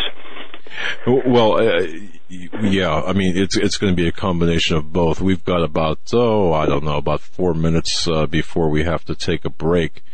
Now, having said that, um, it, will be by the way it'll be about three minute break at the bottom of the hour, but uh, so about four minutes left here. Um, uh, just by way of introduction, for people just joining us now, folks, uh, our, our, our guest is Dr. Peter Vincent Pry, a very very well known uh, author, uh, speaker. He, he's I, I, read his uh, I just noted his bona fides earlier in the in the program, but uh, uh, the uh, books that he has authored. With if you if you folks if you go to his Amazon page, you can just see Blackout Wars, Electric Armageddon. And I'm going through this Apocal- Apocalypse Unknown, and on and on and on. This man is the consummate authority on EMP, the devastation that it could and would cause, and of course, um, let me ask kind of a, a off-script, sideways question. Did, you know Gary Heavin, uh, um, uh, the producer of the film Amerigeddon, which which is uh, about the uh, about an EMP attack in, in America, fictional account? I don't know him well. We had a con. He called me and we had a conversation or two, okay. and um, and he's, uh, you know, I, I know about his film. I, I haven't seen it, um, but uh, he, uh, uh, at one time, he seemed very interested in getting involved and actually ha- helping my cause, our task force. But yeah, I, I haven't haven't heard from, hadn't hadn't heard from him uh, in a while.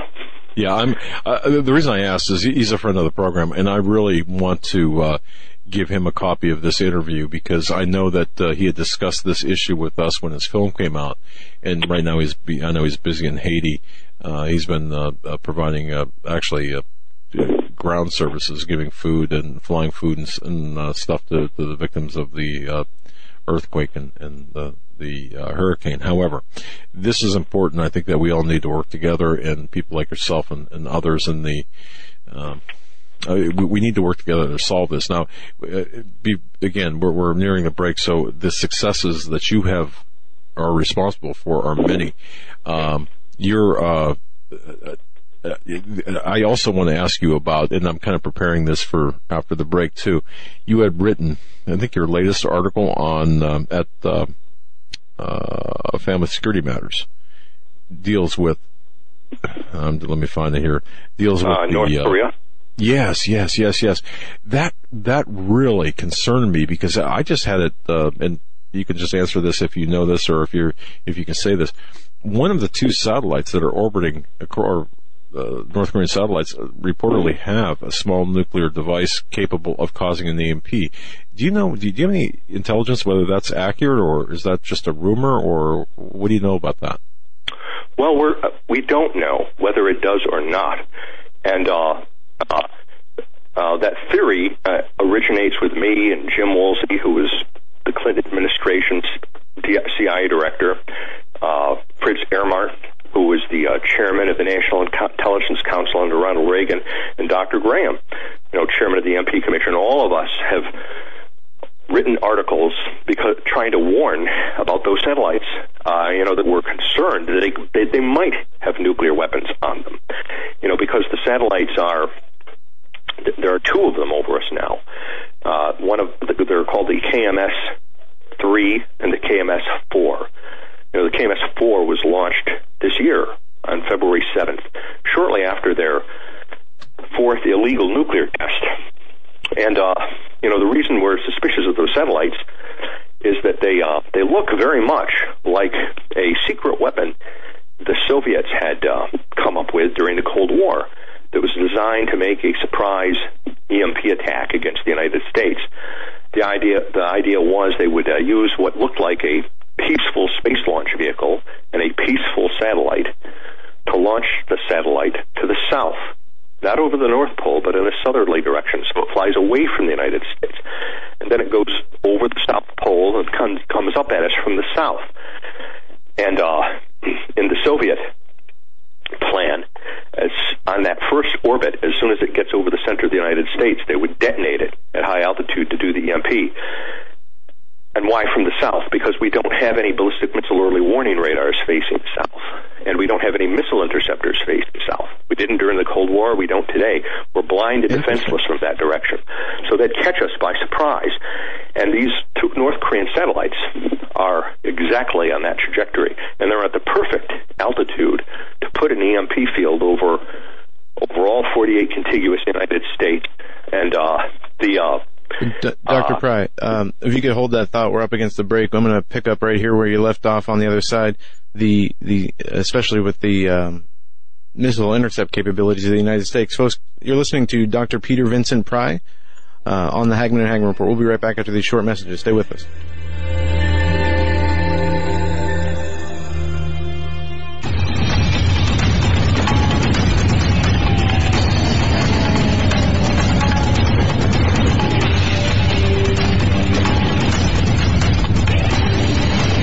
Folks, you're listening to the Hagmann and Hagmann Report. Our special guest, Dr.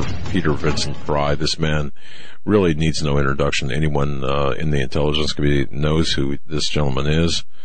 Of course, uh, just for your edification, ladies and gentlemen, he, he's the executive director of the EMP Task Force on National and Homeland Security which is a congressional advisory board dedicated to achieving protection uh, of the United States from electromagnetic pulse, cyber attack, mass destruction, terrorism, and other threats to civilian critical infrastructures on an accelerated basis. He's also the director of the uh, U.S. Nuclear Strategy Forum, which is an advisory board to Congress on policies to counter weapons of mass destruction, and uh, former CIA, formerly with the CIA as well. He, Dr. Pry, you've seen him on numerous TV programs, radio. He's an expert on national security issues. The BBC made, in fact, and and I just came across this earlier uh, this week. The BBC had made uh, his book War Scare into a two-hour TV documentary on Soviet on on uh, documentaries, The Soviet War Scare of 1983. and his book, Electric Armageddon was the basis for yet another TV documentary, uh, very well known in the in the uh, protection of uh, the defense industry, very well known, and a, and a, great patriot as well, I might add. Before we get back to Dr. Pry, I just want to mention that uh, Christmas is uh, just just barreling down on us, isn't it, if, folks? If you haven't got that perfect gift for that's someone who's hard to hard to find a gift for someone who has it all. I want you to think about Omaha Steaks. That's omahasteaks.com. But Omaha Steaks, the fine folks there have created a package especially for Hagmann and Hagmann listeners. Go to omahasteaks.com and as soon as you arrive there, all you have to do is put HH in the search bar. And listen to this. The, the, one of the packages they created for you, the listener, is what they call the family gift pack, and this this is flying off the shelves. I've got I got one for our neighbor for Christmas, and others. We actually ordered one for for our home. What you get are two filet mignons, two top sirloins, four boneless pork chops, four bo- boneless chicken breasts, four kielbasa sausages, four burgers, a 12 ounce package of all beef meatballs, four potatoes au gratin, four caramel apple tartlets, one Omaha steak seasoning packet, which just makes the, the, the, the, steaks just taste great. It's got that, that steakhouse flavor to it. Plus four additional kielbasa sausages free, all for under $50. It's $49, $49.99. 77% savings. This package was $215 for you, for listeners alone. For, for listeners of the Hagmann Hagmann Report, it's now $49.99. But folks, don't stop there. You can shop for numerous items. They, they have they've got over 500 gourmet gift ideas. The highest quality cuts and ingredients of meat, one of a kind flavor. It's easy. It's quick. Just go to omahasteak.com, put an HH in the search bar, and have at it. Do your shopping. Never have to leave your home. One click. It's that easy. omahasteaks.com, HH in the search bar. One more time, omahasteaks.com, HH in the search bar. Our guest uh, joining us now is Dr. Peter Vincent Pry. Um, he is a former nuclear strategist for the CIA and member of the Congressional EMP Commission, for those of you who have joined us late. And right before the break, we were talking about the KMS 3 and 4 satellites launched by North Korea and the possibility of a nuclear weapon uh, being put on the on one of these satellites that were launched. And you were talking before the break about how the U.S. Uh, does not have um, the proper missile defense uh, on the southern facing south, and that's why um, you're concerned about the possibility that North Korea has a nuke on one of its satellites. Yeah, that's right, and because because the, also because of the nature of the orbit of these satellites. And we uh, we know from the Russians that uh, the North Koreans probably have the super EMP weapon, a design that the Russians told us supposedly accidentally leaked to the uh, to the North Koreans. A super EMP weapon, by the nature of its design, is a small, low yield weapon. It's not. It's but it's configured to produce gamma rays, which is what creates the EMP effect. It doesn't create a big explosion. And um, you know, I think we we think one of the mistakes the a lot of analysts uh, are, are making, and that has been misleading the mainstream media, is that when you look at the uh, most of the North Korean detonations, their tests tend to be low yield, less than 10 kilotons, and uh, and um, you know, and uh, so people are quick to say, oh, the North Korean tests are failures because they haven't, you know, they haven't uh, achieved a high yield detonation. 10 kilotons is basically a, a nominal nuclear weapon. That's what a uh, the atomic bomb that destroyed Hiroshima does. But no nation has ever actually failed in its first nuclear test, and it's highly unlikely that North Korea would fail five times, you know, in its nuclear tests. Uh, moreover, whatever that weapon is, they seem to be happy with it because they've been putting it onto missiles. And um, uh, but the configuration that of that of those tests, the low yield of the tests, you know, is another signature of what a super would look like. You know, because again, it's not designed to be create a big explosion. It's designed to channel its energy into producing gamma rays, which is what generates the EMP. So it's the all these things together. You know, the fact that the you know we've got plenty of evidence that the North Koreans have probably got the super the orbit that the satellite is on, the altitude that the satellite is passing over, because it looks just like that fractional orbital bombardment system.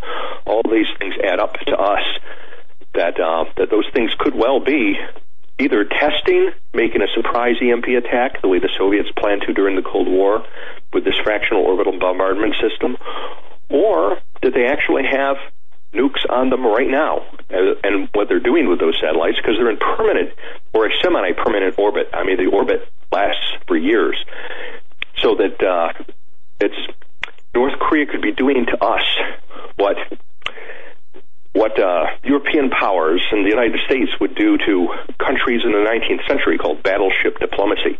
You know, if you had a crisis with uh, somebody, you send a battleship off their shore, and the crisis is over. Well, if North Korea ever feels that it, it's going to be attacked or get into dust up with the United States, it could inform us that, hey, you know what? You know, in a couple of in in in in, a, in 30 minutes, there's going to be a satellite passing over your country, and we could do an EMP attack that would end you.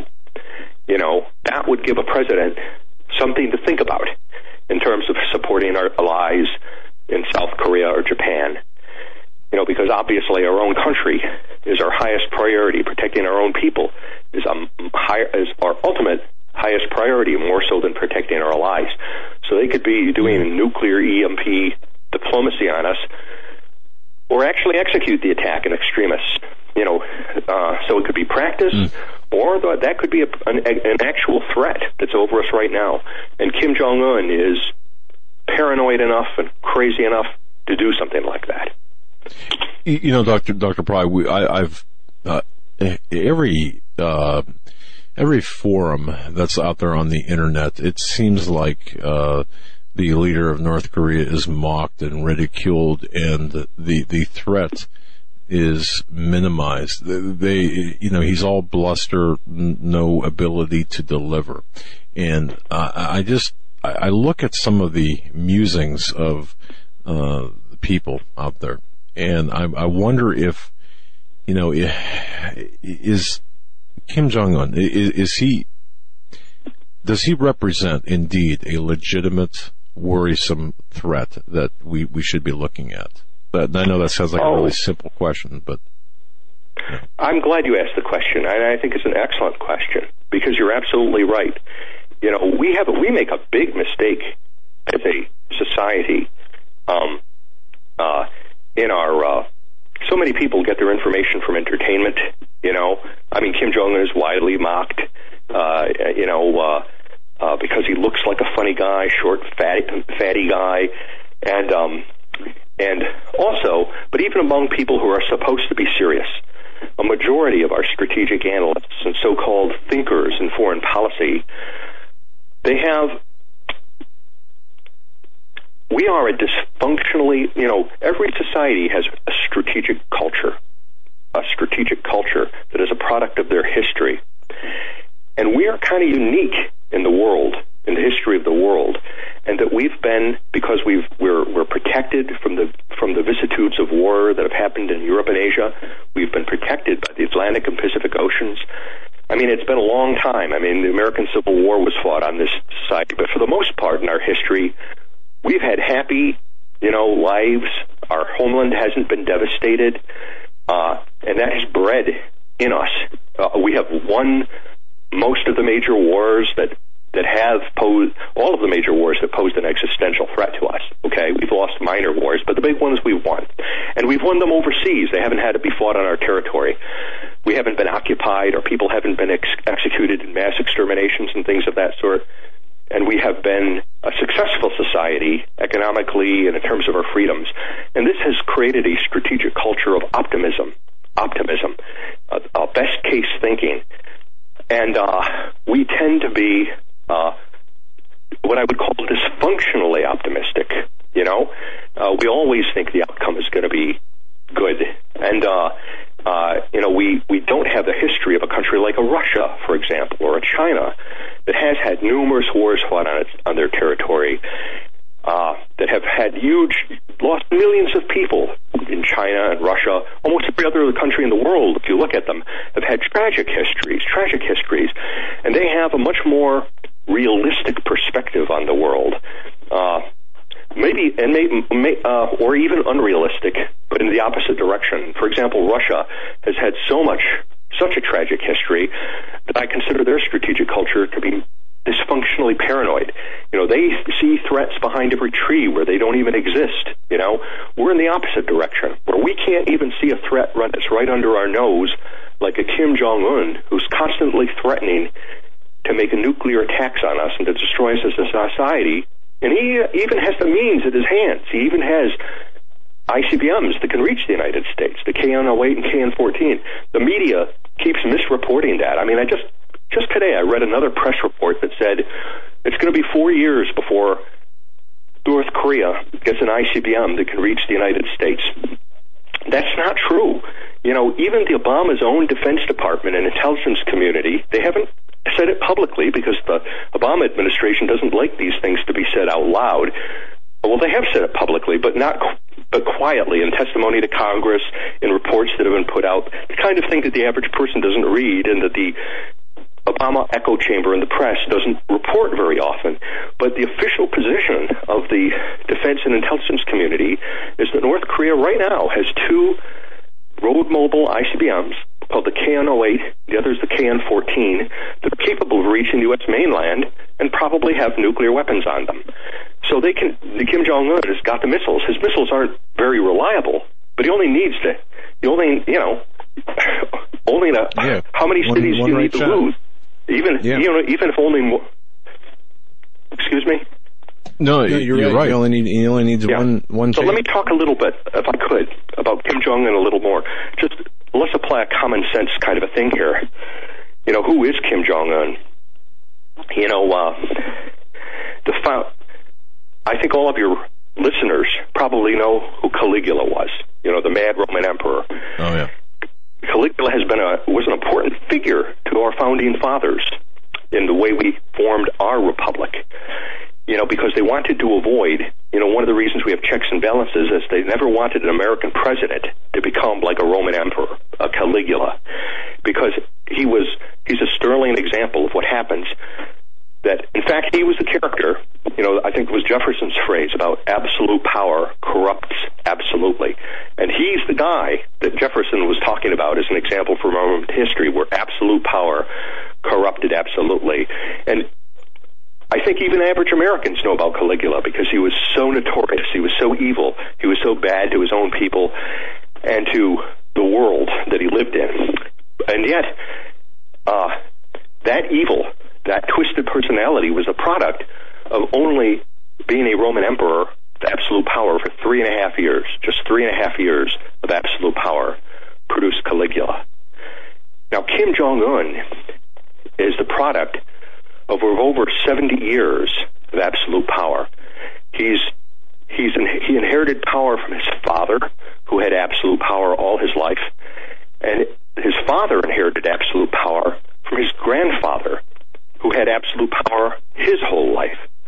So what we're looking at in Kim Jong Un is Caligula in the third generation, armed with nuclear weapons. And I ask you, should we be afraid of a Caligula in the third generation, armed with nuclear weapons? And I think even the dysfunctionally optimistic average American, if you think about that way, should be a sobering thought. Would you should we would you think of it another way? Suppose you lived next door to some psychopath who, every time you went out of your house to go to the car in the morning, he would take a rifle and point it at you and threaten he was going to shoot you. Would you be afraid? In effect, that's what's happening with us in North Korea. Every time he orbits a satellite, every time he launches one of these missiles. And uh, the fact that we are not, as a society, afraid, concerned, so motivated it should be totally unacceptable for us, for example, to allow those North Korean satellites to be passing over our country. They're not even legal. It was illegal for North Korea to launch those satellites, and yet we tolerate them. Uh, you know, what kind of society have we become? We've become so passive and even to the point of self-destruction, you know, that we bury our heads so far, deep in the sand that, that we, we don't want to face these realities. And it hasn't always been this way.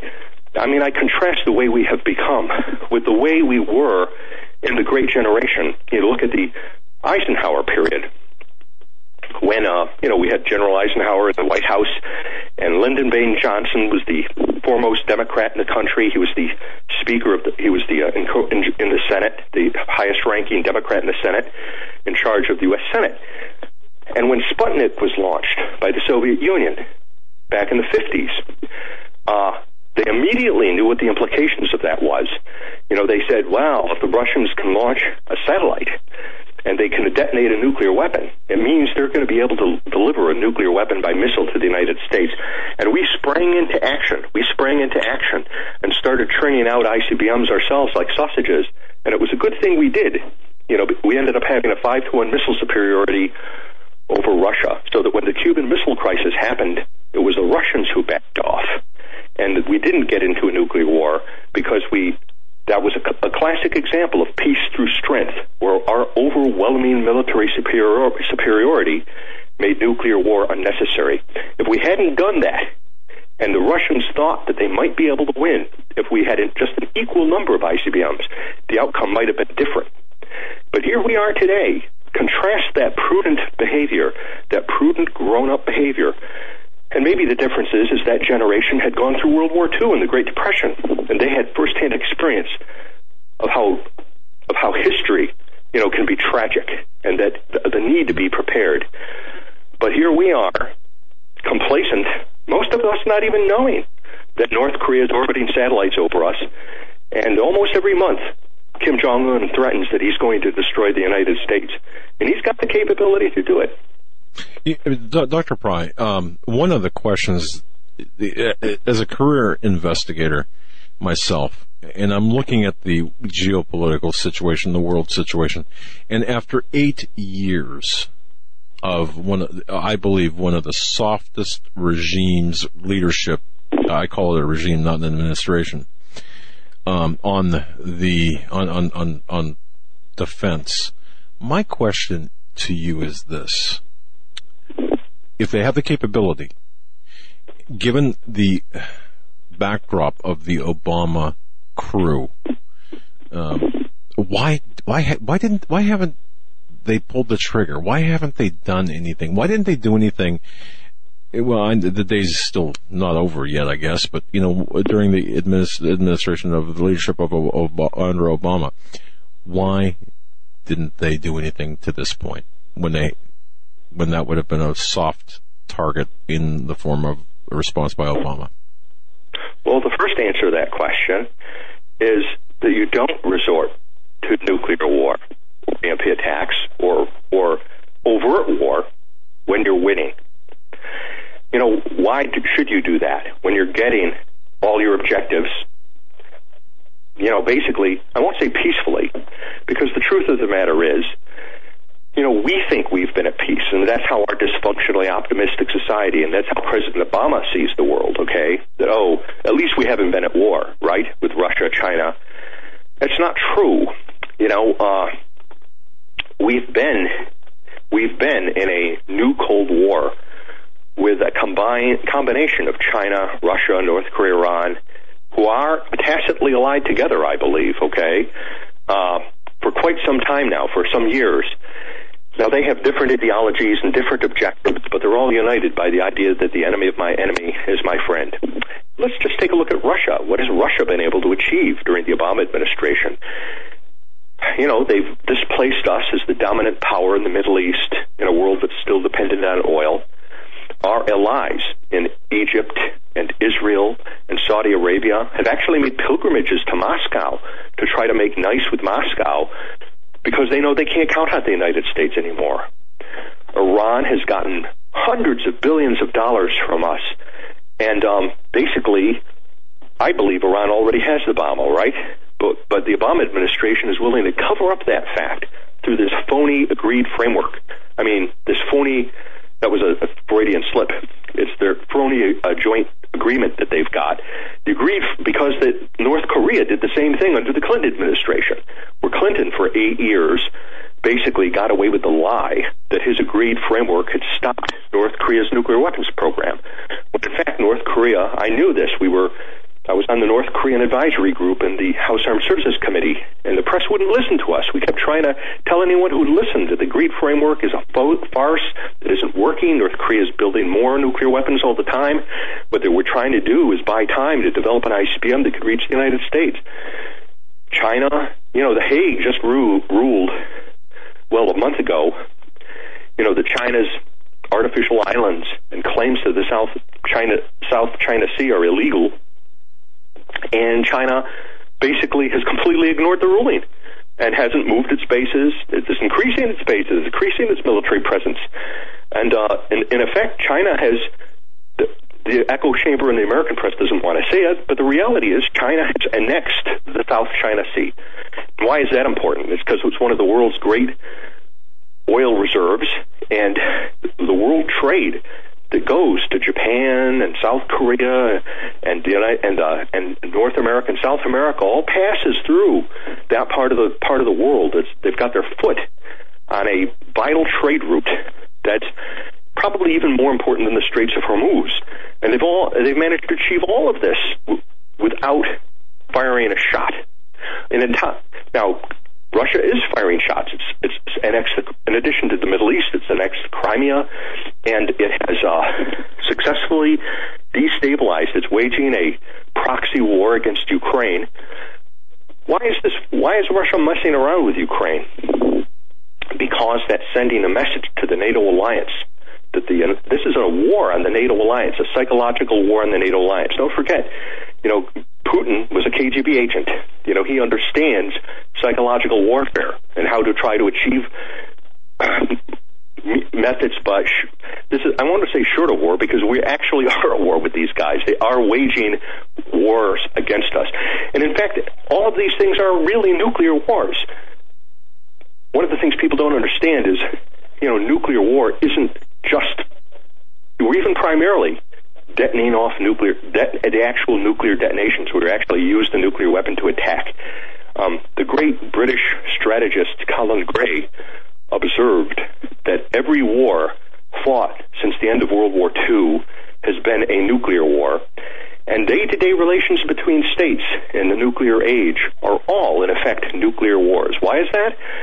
That's because nuclear weapons are strategic weapons. They're not just tactical battlefield weapons, but they're strategic weapons. They form the psychological landscape on which states make their foreign policies and economic decisions and alliance decisions. You know, you are aware that Russia, for example, has got it dominates the nuclear balance because it's got an advantage in tactical nuclear weapons. So we're afraid to go in and help Ukraine for that reason. You know, you don't have to use the weapons by blowing them up because their use is they affect the psychology of your adversary. They affect their calculations. That's what North Korea is doing us to us. Colin Gray would say, and I would agree with him, that we're actually engaged in we don't know it because we're, again, dysfunctional optimistic, but North Korea is in effect waging a nuclear war against us right now. North Korea, by its belligerence, is showing our allies that it can't, they can't rely on the United States. It's, it's forcing the United States into situations where we have to decide how much do we want to keep what are we willing to do to keep Japan and South Korea reassured? Or is it time for us to change course and go into a period of isolationism, which is what North Korea, China, and Russia want. They want us to go into our own borders and to withdraw from the world to, so that they can end this world order that's currently dominated by the United States and displace us. And they've been doing it without a sh- without a big shooting world war like World War II. They've been doing it. They've been playing chess, and we've been playing checkers and winning and that's why they haven't attacked us yet.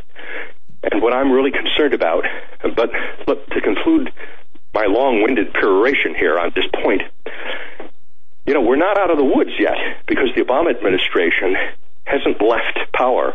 And I just wrote another book uh, called The Long Sunday, Election Day 2016 to Inauguration Day 2017 nuclear EMP attack scenarios. I was giving this book away before the elections, uh, and uh, it's available on Amazon.com. Amazon, unfortunately, wouldn't let me give it away forever. You end up having to charge something for it, but it could be bought for a ter- token price from Amazon.com. And the point of this is that the Obama administration has so has has been so catastrophic for our defense and foreign policy that that during this period before Obama leaves office, we really have to be concerned that the bad guys might actually decide to take advantage of this his this weak, exceptionally weak president. You know, do they wow. want to? They've been they've been winning everything, but uh, I'm not predicting that it's likely that we're going to have an EMP attack on this country or whatever allies or a war breakout somewhere. But he has been such a bad president that we have to, for the first time, you know, the the threat to us and to our lives could be that close. It could be that right. close. This would be a and perfect Dr. Pry, if you time hold that for them thought. to attack. Yes. Oh, yep. We're up against the break, Dr. Pry. We'll, we'll pick up right here when we come back. Folks you're listening to the Dr. Peter Vincent Pry. Stay with us.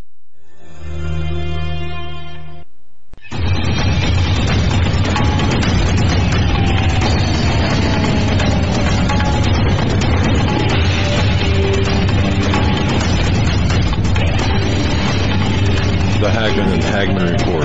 Doug and Joe Hagmann, bringing you the news unfiltered, unvarnished, uh, the news that you're not going to hear in the corporate mass media necessarily. Folks, imagine it's Sunday. The election is over. You're either anxious to watch the inauguration, dreading it, or escaping by watching Netflix instead. You rake leaves in the morning and then watch your favorite football team win. You had dinner and as the long day is winding down, you're watching a coveted DVD with your family. The lights flicker then, and everything goes black. You head to the electric junction box in your basement. Oh, how many times have we done that? Your flashlight shines on all the circuits. They're all tripped. You switch them back, but nothing works. Back upstairs, you check your watch, but the light won't, uh, but the light won't go on when you press the button. And the face is blank. You move your to your bay, uh, bay window and look outside. No lights anywhere as far as you can see. Now think about that. Darkness everywhere. You pick up your cell phone. You, you press 911 and nothing. You pick up your electric landline. I think at that point I would know, but you pick up your landline and there's no dial tone, you check your laptop, it won't boot. You decide to drive to your friend's house across town to see if he's all right. You hop in your car, you turn the key, nothing. It won't even turn over.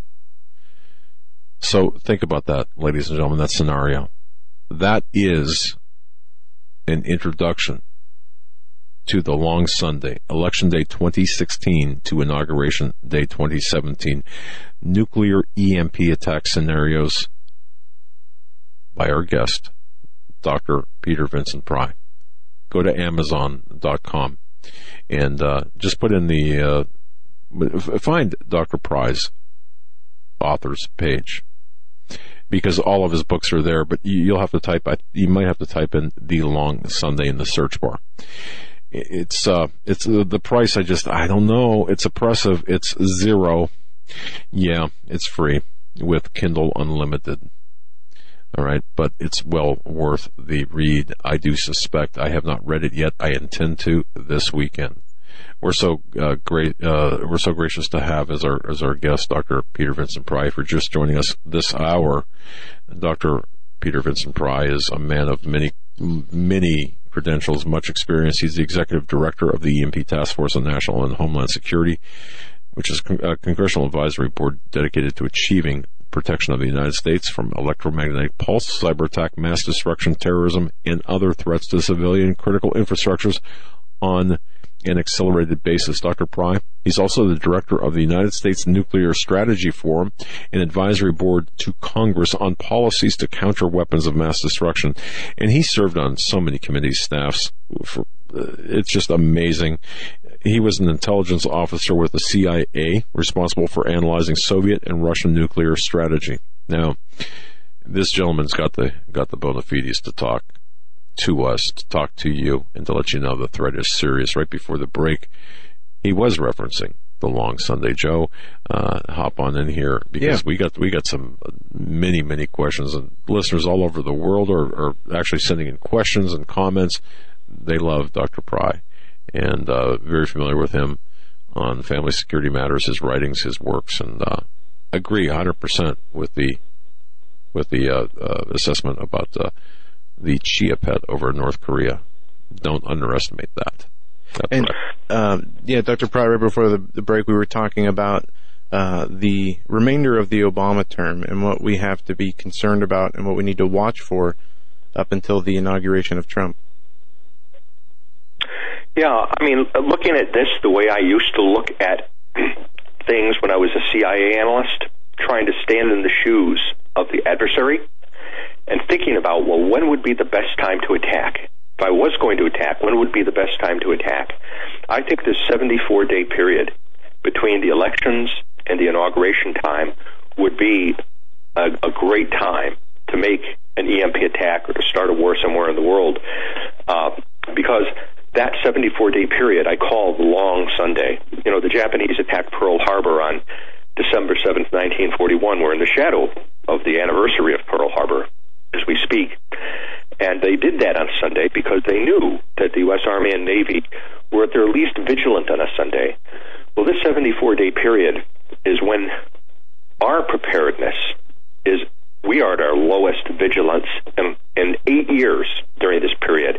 You know, we've had eight years of Obama tearing down our military forces. So our military strength is low ebb. Our nuclear deterrent is at low ebb. It's practically obsolete. And uh, uh, our country is deeply divided. You know, for the first eight years, uh, time in eight years, we're going through a, tra- a pr- transition from one president to the next, and the country has been deeply divided over this divisive election. So we're divided from top to bottom, and the government is going through this period you know, this 74 day period was not conceived of in modern times. You know, basically dates back to the 19th century when we were an agrarian society before before you could make EMP attacks and cyber attacks at the speed of light, you know. And uh, this is a horse and buggy kind of a transition we've got, uh, where where one administration is going to be slowly replaced by another during this de- defense transition, and the two administrations hate each other. Okay, uh, the uh, we have a number of holidays during this period. There's an extensive number of holidays. Official Washington is largely absent during this period. Congress is going to go home tonight. And lots of people who are in the CIA, the NSA, the intelligence community are going to be traveling out for the holidays. So our vigilance for this long period is relaxed. And you've got President Obama, still president during this period, the guy who has always backed down, always back down. You know, you can cross any one of his red lines. Syria has done it, North Korea has done it, China has done it, Russia has done it, and he's never, he's always back down. So, do you want to lose the opportunity when he steps out and you have this new unknown actor, a guy who sounds like he might be tougher coming in?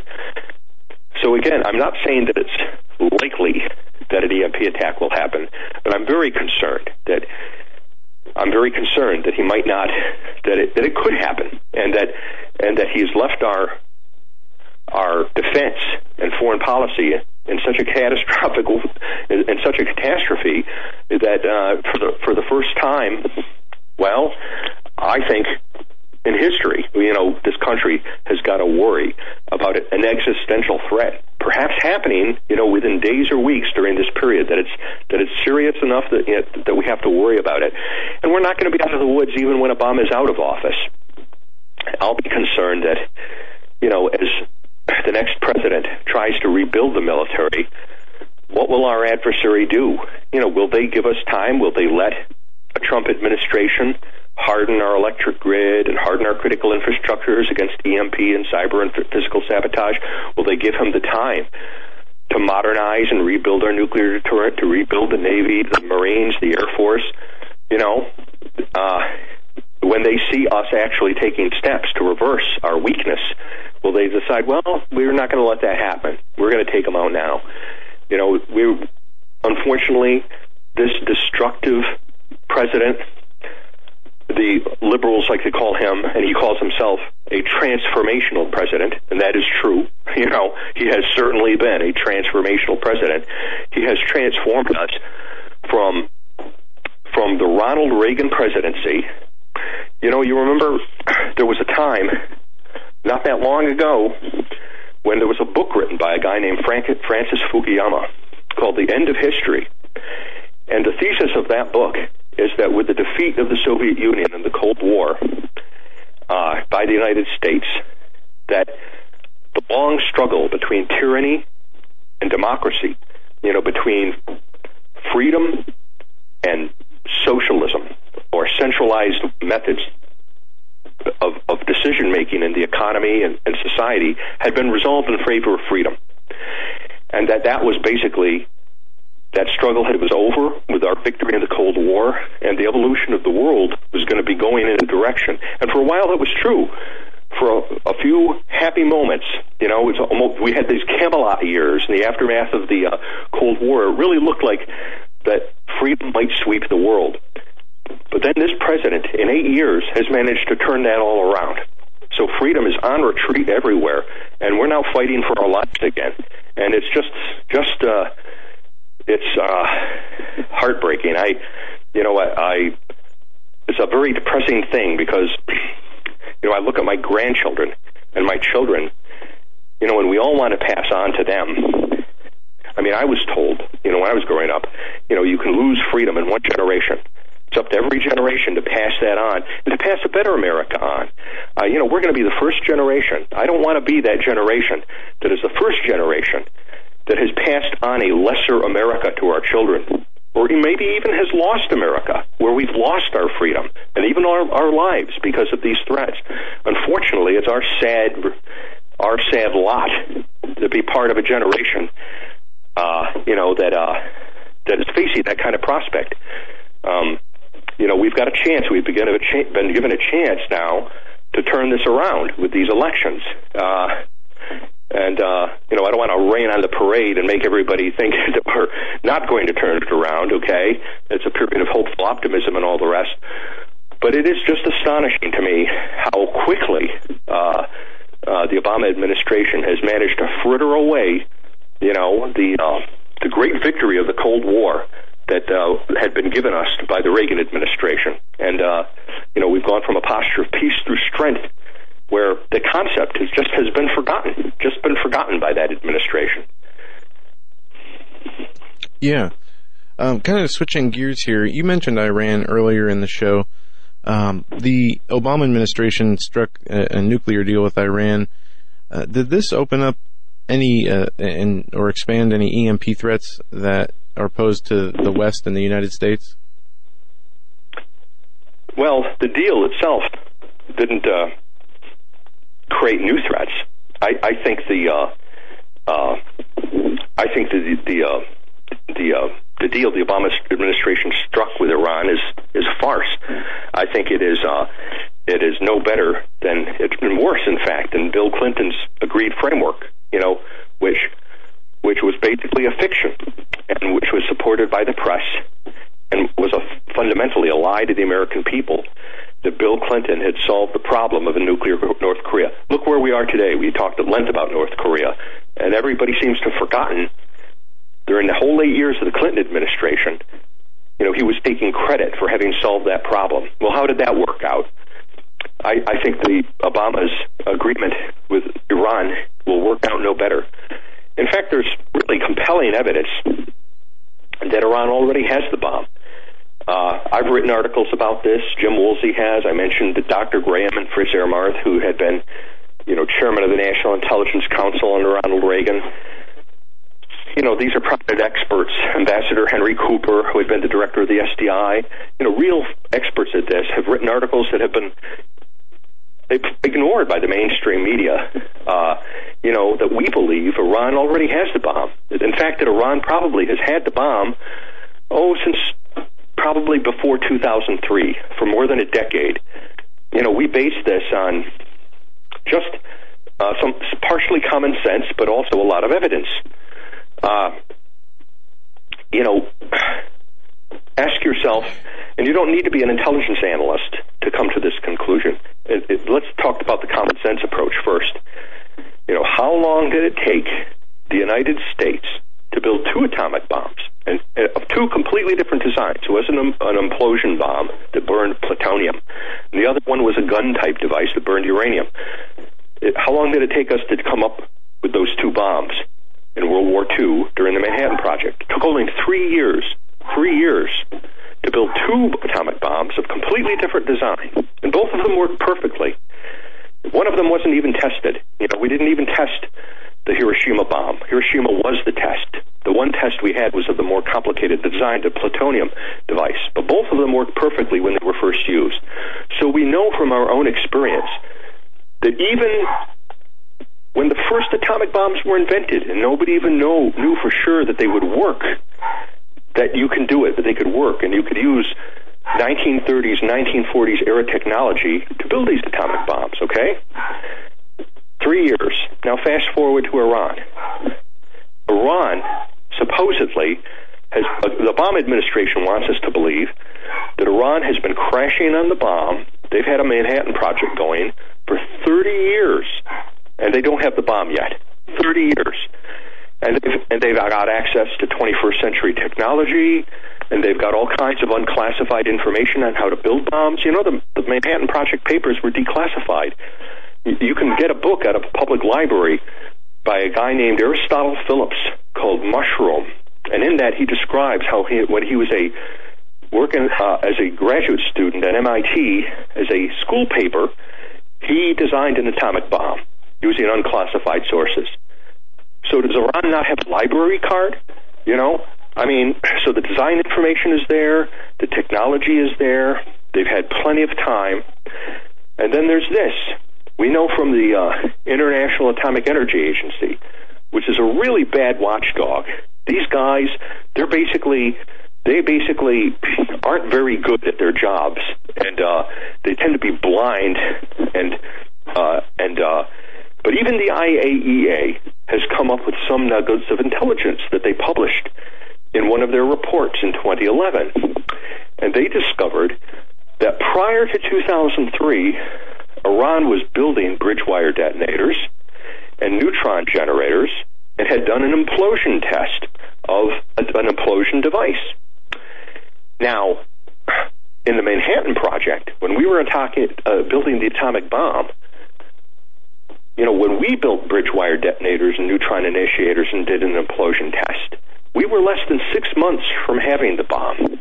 You know, that's that's the kind of thing you do when you already understand how the bomb works and you're basically getting ready to put it together. Now they had all that before 2003. You know, that's uh you know, 13 years ago. So I think the evidence So, is compelling. It's, Yeah. uh, that they've uh, Are, are, are they? Are they? So, if we're hearing you correctly, uh, Iran mo- more than likely has had the bomb, the atomic weapon bomb, since 2003, and and I've I've been saying that as well. Um, my I've interviewed sources ranging from uh, and, and you may or may not agree with the sources. I, it, it, it, it really doesn't matter. Um, I've, I've talked to people like Dr. Uh, uh, Laurie Mylroie. Um, I've talked to people that I'm, I'm trying to think of all the people who had. Well, of course that that was about a couple of different matters, but anyway, many had said or suggested that hey, it looks like they've got the bomb. So, are, are what again? Now, is this a matter because they they've got the bomb? Why haven't they used it? Or did you answer that earlier by saying by just having it is sufficient, even if if it's not admitted, you know, or or are they waiting for a delivery system, or are they playing a game where they're they're they're? I mean, what's the deal with this? Um, Well, I'm not sure. I, you know, there's a couple of po- alternative theories. Okay, the hopeful theory, the hopeful theory, the theory that I hope is true, is uh, is is the answer I gave before that you don't have to go to war when you're already winning and getting what you want.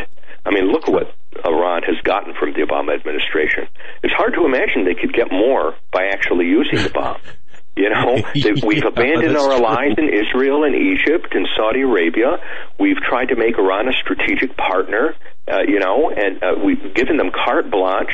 Um, you know, we're helping them. Basically, they've taken over Iraq, and we're helping them take over more in the battle against ISIS. You know, uh, what more do they want? I mean, it's it's hard to imagine what more they they they, they could get, and um, the. Uh, uh, so they're winning all of these geopolitical, and and it's possible. And here's, I've sometimes uh, uh, a part of this theory might be, well, have you ever wondered or considered the possibility, you know, that the reason the Obama, Obama administration is doing all these things is because it knows Iran has the bomb too, and it knows it can't do anything about it and doesn't want to go to war with them. All right, and is trying to exit gracefully from the Middle East without provoking them. And so it's engaging in this long policy of appeasement, giving them everything they want because because you know they don't want the, uh, Iran to attack us. And so in effect Iran is winning and it's not even a naive Obama administration, but it could be conscious decision on their part. That's another one possibility. Another possibility is the Obama administration is just so blind and naive, and they drink their own Kool Aid so much that they uh, believe their own propaganda. And I think that that's probably the more likely theory. The theory I'm most afraid about, though, is you know, Iran is not a normal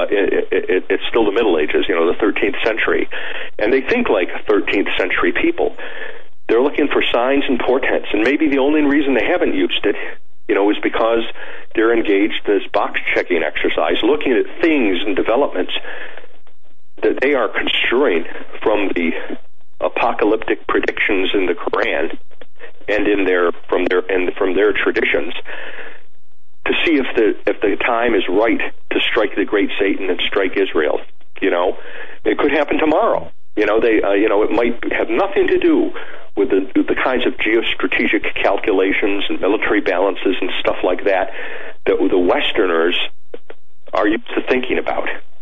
This is one of the reasons why it's so crucial to understand that our war with Iran and the terror is Islamic terrorism, and we must understand their ideology and how they think.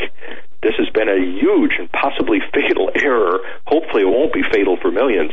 But the refusal to look and understand the ideological motivations of our adversaries is absolutely crucial to understand the threat. You know, one possibility have you ever noticed how provocative? I mean, Iran seems to seems to seems to deliberately try to provoke us all the time. Like when it took our, our sailors and um, humiliated them. Isn't it almost like they're trying to provoke us to attack them? I sometimes wonder that, you know, under under Sharia law, under their theory of just war, the final conflict has to be a defensive war from the point of view of Iran, uh, from the point of view of Islam. You know, it's possible. I mean, I'm just speculating here. You know, but maybe what they what they need in order to be right with Allah before they actually use the bomb and destroy the infidel is they need us to attack. That we need they need us to go in and bomb Iran and actually get in a war with us, so that they can be absolutely sure they're good with Allah. You know, and um, Interesting. so that's Inter- y- y- y- and and a lot of people don't really understand the medieval nature of the of the the mentality behind that Islamic uh, uh, the Sharia law that, Yeah. that you know that that whole concept. Well, Uh, I, I have a, we have two minutes till we go to the break, but just a quick question: when you say it, when you phrase it like that, um, Doctor Pry, it it makes me wonder. Well, how come that same ideology isn't transferred to you know a lot of the terrorism we see, where it, it's offensive in nature, um, and, and they seem to be you know all right in carrying out those attacks along religious purposes for religious purposes. How come that doesn't transfer with Iran? Yeah, well, that isn't. Uh, those are those kinds of attacks haven't yet been apocalyptic scale attacks where you're Okay. really engaged in the final battle. Okay, the final battle, their version of the Armageddon, where they're going to bring in their best and biggest firepower and do the last battle of the crusade. You know, where you're basically going to exterminate the unbelievers. Um, what they've been doing with the terrorists and all the rest, that's that's all acceptable, but it tends to be small scale scale stuff. If you're gonna if you're gonna basically do genocide, it, it might be. I mean, one could still argue that the point that you're making that sure, you know, that would be acceptable too.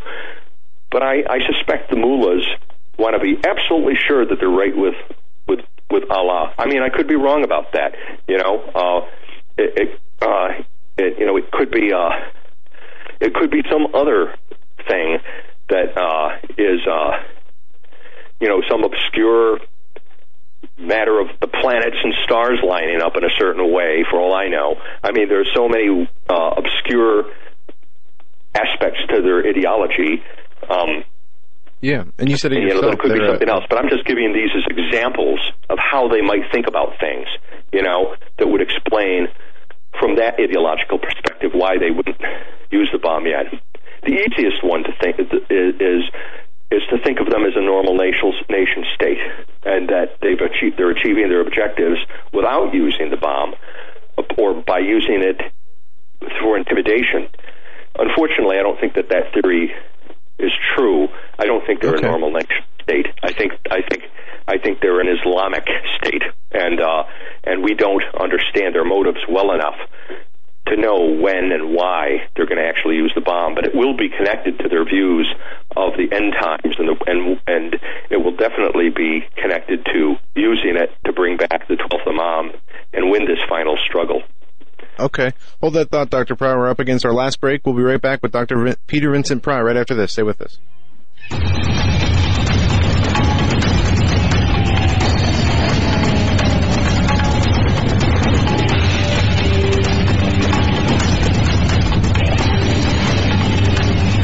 Folks, welcome back to the Report. We are so blessed to have with us Dr. Peter Vincent Pry.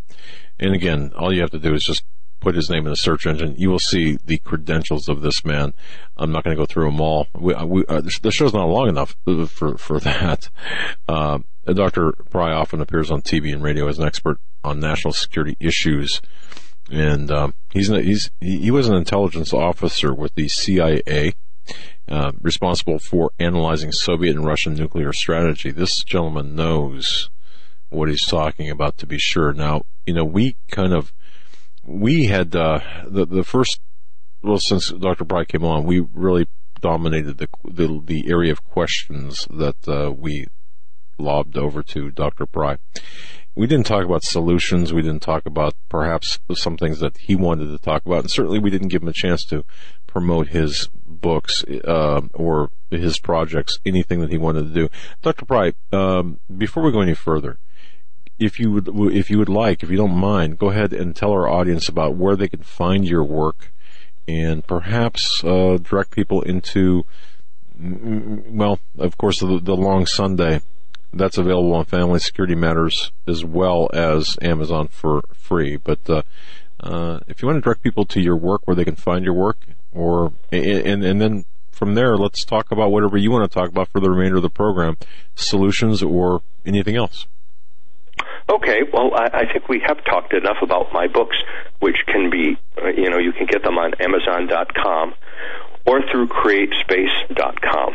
But I would like to talk about solutions, you know, what people can do, and and we are winning this thing. We are winning the struggle to try to protect the electric grid. Uh, and um, we've had a huge success just this uh, just uh, uh, just this week. The um, Critical Infrastructure Protection Act passed the House and the Senate this week. It is a core recommendation of the EMP Commission. We've been fighting for years to get this through, and most people think it will be signed into law by the president because it was attached to the National Defense Authorization Act. And basically, this will require the Department of Homeland Security to to start planning uh, for an EMP event to protect the electric grid and crit- other critical infrastructures, and uh, it will uh, add EMP as a national planning scenario. There are like 15 canonical national planning scenarios, and EMP will be a new national planning scenario. All of our emergency planning, training, and resource allocation done by millions of first responders and emergency planners across this country are geared to the national planning scenarios. So, for the first time, they're all going to have to start getting ready for the EMP. And I think this will bring such pressure to bear on the electric utilities, you know, that uh, in the long run, it may make it politically impossible for them to resist the pressure to do the right thing and pardon and harden themselves and protect their assets. Of course, we may not have a lot of time. So the long run is good enough for me. So we're going to continue to try to push for federal solutions um, to to. I would like to change the institutional arrangements so that uh, NERC doesn't run uh, isn't responsible anymore for for protecting the grid, but will to give that to uh, you know the Department of Defense or something. The actual responsibility of pr- protecting the grid. Now, at the uh, so people could write and call their congressmen, their senators, tell them to join the Congressional EMP Caucus, the Congressional EMP Caucus, and become part of the solution.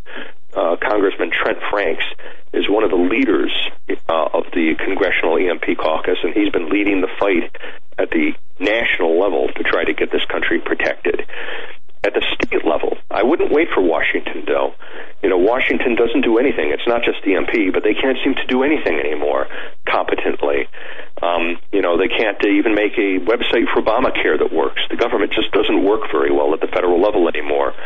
I have found, though, my EMP task force, while we've been continuing to try to work at the federal level, we've been focusing a lot of our attention at the states. And the further away you get from Washington, the better government seems to work.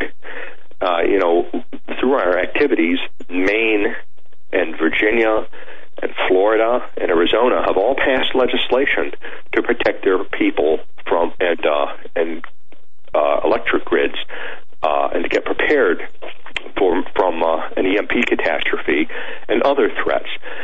So this can be done. You can island a state grid, even though it's connected to the larger regional grid. If you install blocking devices and Faraday cages and surge arresters on transformers and generators and SCADAs and other vulnerable parts, even though the regional grid will go down, you can still keep the electricity in your state, the electric grid in your state working, and become an island of survivability. It's literally called islanding the grid, and it was one of the recommendations.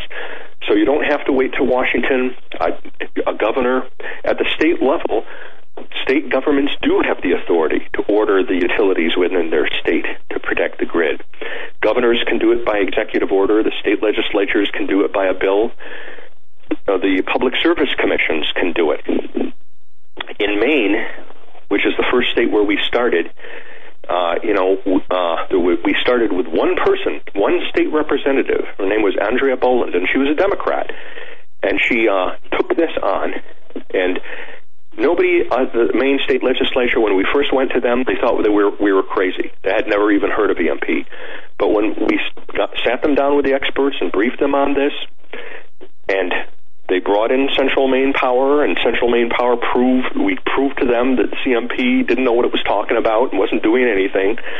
Uh, it took just six months from going to, from nothing, and with one person in the state of Maine, for to passing a bill that was signed into law by the governor. Six months after eight years of making no progress in Washington, you know, we started getting grids prote- uh, grid protected in that state in six months. And similar success stories have happened in other states. Uh, you know, we're such a small organization. You know, there's only a handful of us. Uh, you know, so we're not able to cover all 50 states at once. It's one state at a time. I'm working in Texas now and Louisiana, and uh, but uh, your listeners, uh, you know, you can start your own movement there. Get your state legislature. Tell, ask your governor to pass an executive order. Find somebody in the state legislature who can take this on and become a leader to do it.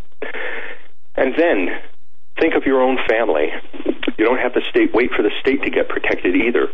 I mean, every individual, you know, can do things to protect themselves and their families, and should. You know, have a food supply, have a water supply, get a medicine kit, know how to use it. Have a plan so that you can get through a protracted period without electricity.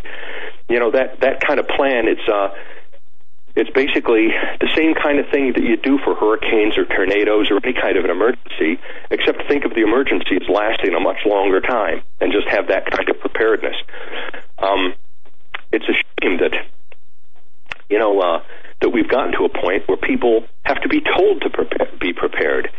You know, my father's generation, the Great Generation, that had lived through the Great Depression and World War II, um, they were all all prepared. That great Republican and Democrat. I mean, they were all in effect what we would call survivalists today. In fact, the word survivalist is almost used with derision and uh, which is a shame how there's been this cultural change in one generation. You know, Americans historically have been survivalists since the founding of our nation. Uh, you know, the notion of rugged individualism and self-sufficiency and the pride that you can take care of your own family and that you don't want to rely on government. These are distinctly traits of the American character.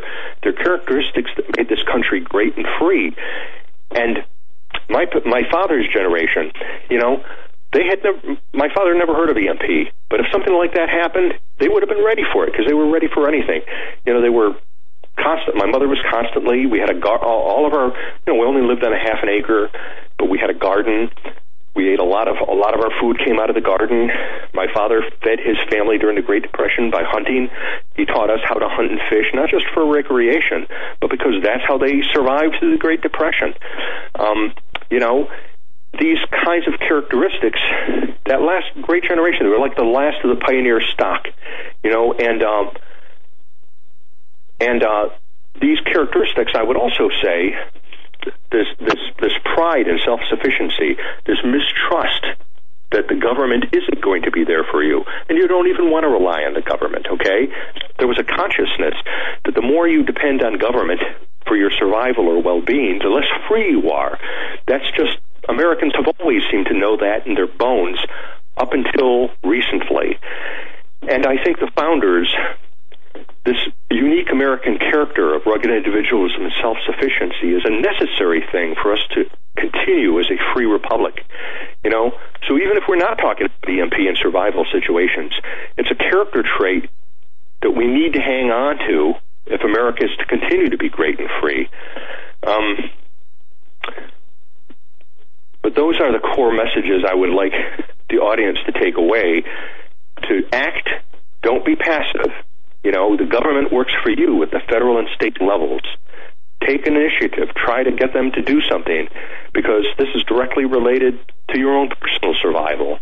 You know, you pay a fortune in taxes to the federal and state governments. Get something out of it by making these guys do their jobs. And then don't trust them to do their jobs because because you're your own you're your own best defense against anything. So take the steps that you know need to be taken. It's not that expensive and it's not that hard to just think it through. It's 90% planning and uh, you know, and 10% expenditure on, on on the necessaries to be prepared.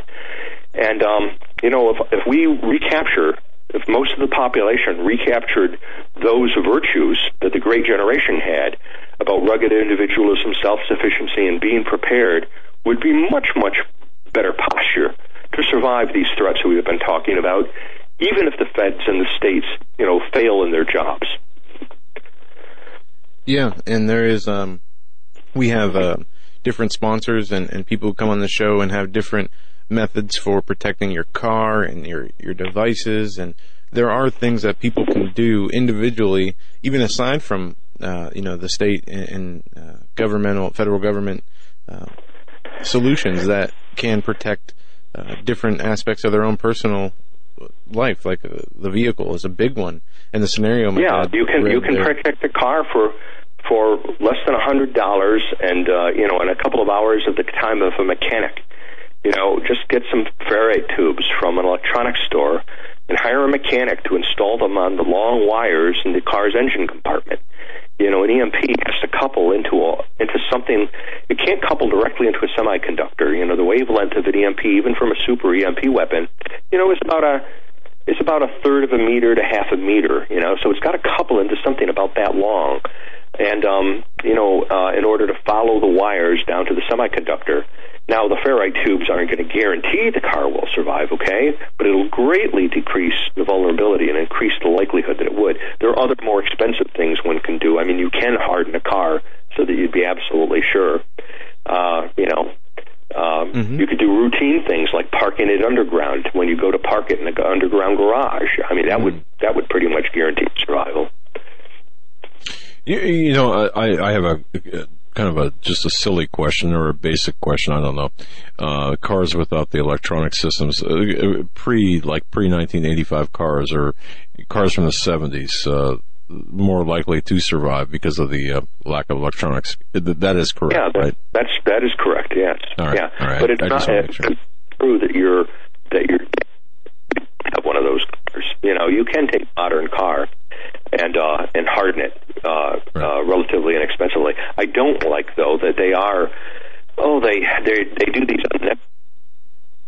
that make the cars more and more vulnerable and less and less practical from a survival standpoint. Like um, you know like most vehicles you can't crank the windows down anymore. You know right. the electronics and the doors have to work. You know you, you do that you even if the engine works, what if it's hot in the summer? It can become intolerably hot, and if you can't get the windows down, I mean, the, the car basically is still not use, useful to you. See. Yeah, well, Dr. Pry, the reason I asked that question seriously, um, uh, honestly, I should say, is because I'm trying to convince my wife that I do need that 1976 Jaguar. Um, you know, uh, I, am kidding, of course, but uh, yeah, trying to justify the purchase. No, again, I'm joking. But okay, so you, have you've really laid out some some good solutions. Um, of course, food, water, your basic you know, medicine, uh, medical supplies, and being very proactive on a state and federal level. Yeah. Uh, so yes, that's right. You know, uh, get a, give you a good excuse to get a swimming pool. You know. Uh, you know, a, a, a uh, you know swimming pool is also a reservoir of water. Um, you know, when you use the chlorinated tablets, try to avoid using the ones that have the anti-fungicide stuff in them. Okay, but if you use pure chlorine tablets, I mean, it's basically the same kind of water you get out of a reservoir. That's twenty thousand gallons that would last you more than a year. Uh, you know, or you know, buy you know a bucket of. Uh, of uh, of chlorine that you use for purifying a swimming pool. Uh, and if you know how to use it, you know you could that that would be enough to provide water for a whole community. Um, uh, a siphon pump, a manual siphon pump, so that you can access gasoline at the gas stations. You know, oh, because yeah. the pumps won't work in the aftermath of an EMP, but the gasoline is still there. Uh, fire de- local fire departments and uh, communities, individual communities can can plan and protect themselves. Local fire departments and and uh, and police departments they should have siphons. They should have uh, chlorine and, uh, and and special medicine. But most of all, they should have a plan for this sort of thing. Take take account of the resources in your community. How much food is there? Where is the water located? Are there public swimming pools? Find a one building maybe an elementary school or something, and rig it up so that you'll you'll be able to provide heat and air conditioning for a protracted period in that one building so that so that the young and the old, the most vulnerable of our society, you know, would have a shelter, you know, where they could go, you know, to survive inclement inclement conditions. Um, people would be amazed at how much talent there is among retirees living among them doctors, engineers. Those people oftentimes are looking for something to do. Put them in charge of coming up with a plan for the community. Um, anyway, these are just some ideas, uh, you know, about how a community can uh, can uh, can get ready and prepare itself. You know. Uh, Indeed. Mm. I, uh, Dr. Pry, if, if, I can just veer off just really quick because we're, we're, almost to the end of the program. I just I just want to ask you, are you more optimistic? And and I'm not trying to be political here. I'm just trying to be practical and pragmatic. G- given the election results here, are are you more optimistic with respect to oh how things might go in terms of our national security with uh, with uh, with the Trump victory? and uh, or or do you see maybe things going sideways domestically? I'm much more optimistic. I'm, uh, okay. you know, I if Trump hadn't won, uh, you know, I, I think that would be it for us. Uh, I don't think the country could have survived another four years uh, uh, of going in this direction. And I, uh, and I'm not just talking about the foreign threat. I'm talking about I'm talking about the kinds of values we have as a society. You know, um, yeah. the old America, the America that I know, that I grew up with, is being lost to us.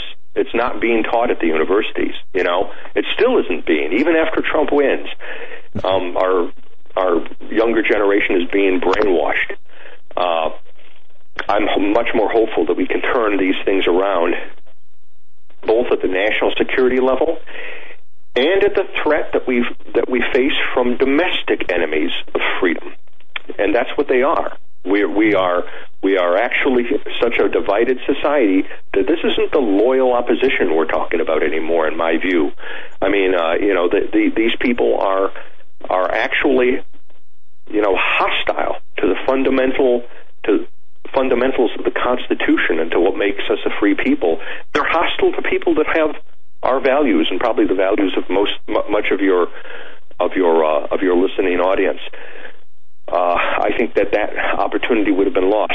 But I'm not I'm not as hopeful and optimistic as most people are. However, I, I would add, uh, I mean, most people are walking on air about this. I'm. I think we've been given a second chance, but we haven't won yet, and um, we've still got a long way to go to get out of the woods. As I was saying before, I mean, even if Trump does everything right, we need our enemies to make a mistake. You know, we need them to we need them to make a mistake. We need them to give us time to recover, you know, and to rebuild our military.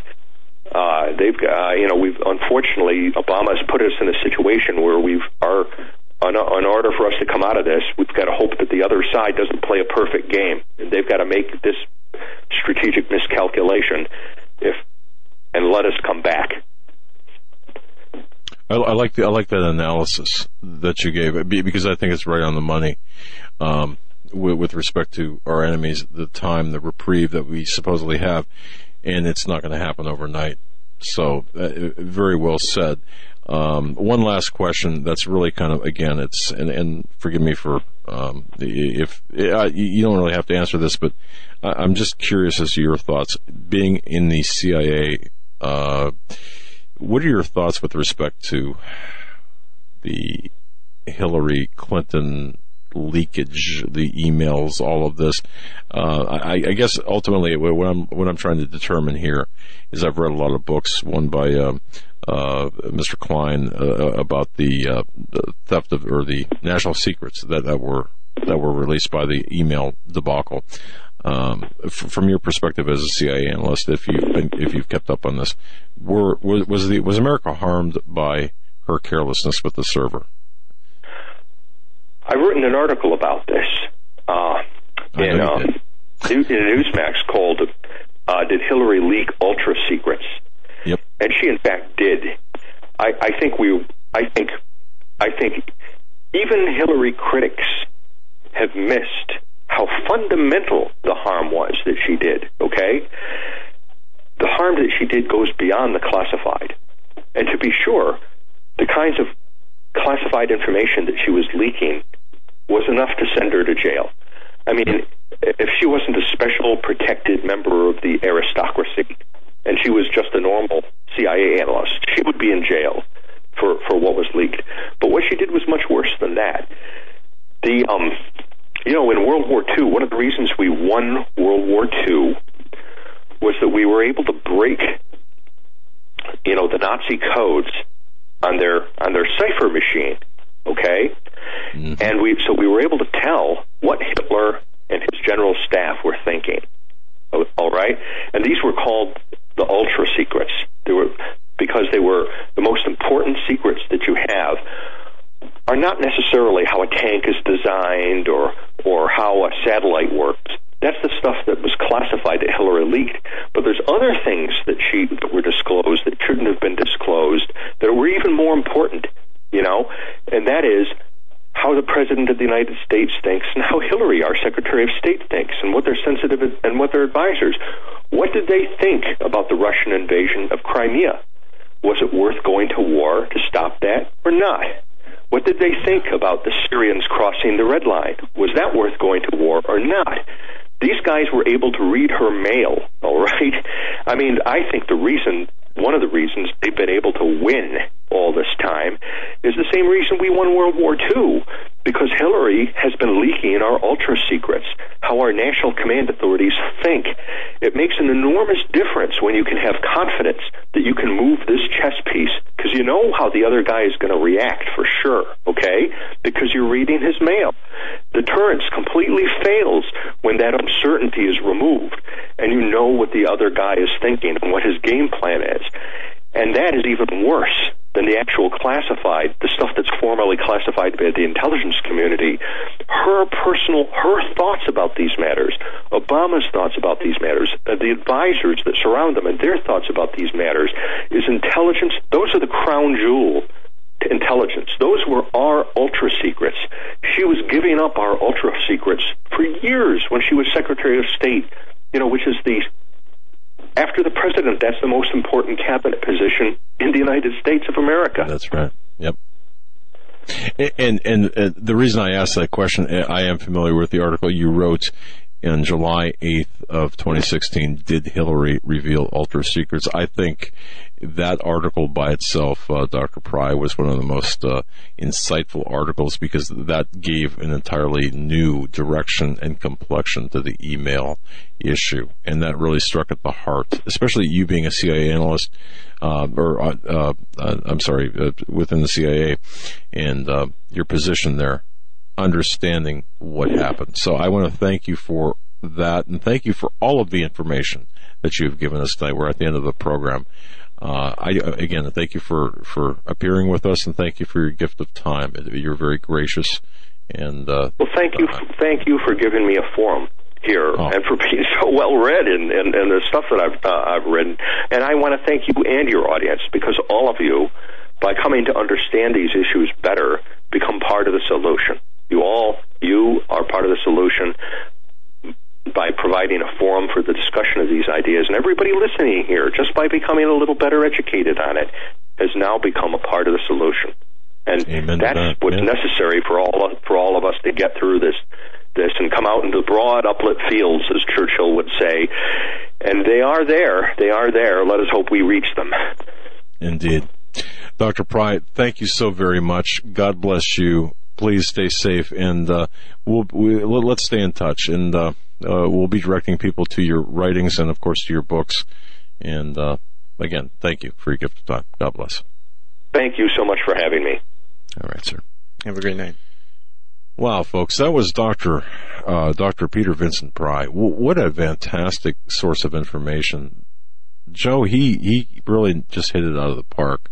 And yeah, know, I mean, we covered the whole range of topics from natural uh, disaster, yeah. EMP related incidents, and the history of that to the terroristic and, and um, uh, war, the threat of war, uh, EMP. And it is, you know, one of the, the statistics that shocked me about this category is that how nine out of ten people would die within one year after an EMP. And that's yeah. uh, very yeah. troubling to think about. But he said it at the very beginning of the interview our Western world is so dependent on electricity. Um, without it, I mean, what can we do? We have, you know, machines that crop our food. We'd be watching TV in the dark. yeah. Uh, watching TV in the dark. Watching that black screen. Um, but yeah, yeah it's, uh, and to think, you know, when we were, we talked about being at that EMP convention, that it's been so long since that time. It's been about 10 years since we were there at least. And, uh, nothing's changed. Nothing's happened. Nothing's been fixed. And you know, we give, he mentioned the example of $2 billion a year just to Pakistan, which is how much it would take to harden the infrastructure in order not to um, have the EMP threat on the United States. But they haven't, they haven't acted, and that's just mind-boggling. But, but see, the thing is, and he said it, we can all make the difference. You know, it's not all gloom and doom. We have that, that, we have the ability to be the salt and the light to make the difference to go out there and say, look, we need to get get our act together. Let's do it. Let's do it now. And that's why it's so important that we all must remain. I, you know, Joe, I believe this. And Dave Hodges was talking about this the other night. We have to stick together, and we do stick together as talk show hosts, as as people. Um, and you know what? We are all in this together, aren't we? Oh, hey, stay tuned to the Hagmann Report in our Twitter social networking feed for information. Anything does happen this weekend, we're going to be on the spot, Johnny on the spot. No, don't forget to tune in to Dave Hodges, The Common Sense Show. That's right. Sunday, 8 p.m. Right. Uh, as each and every Sunday, one either my dad or me or both are on with Dave Hodges. And could be uh, Eric the Tech this time. Want to thank, yeah, Eric, Jackie, JD, John John, thank you so much for yeah, all the hard work this week. Yeah, and JD too. Yeah, we got a great uh, week in, in the tank now, and we got a great week ahead of us next week. So make sure you, you check into this. My dad said Hagmann and Hagmann.com, HagmannReport.com. Hagmann Report. We'll be keeping you updated uh, throughout the weekend, and we're starting out strong next week. Good night, everyone.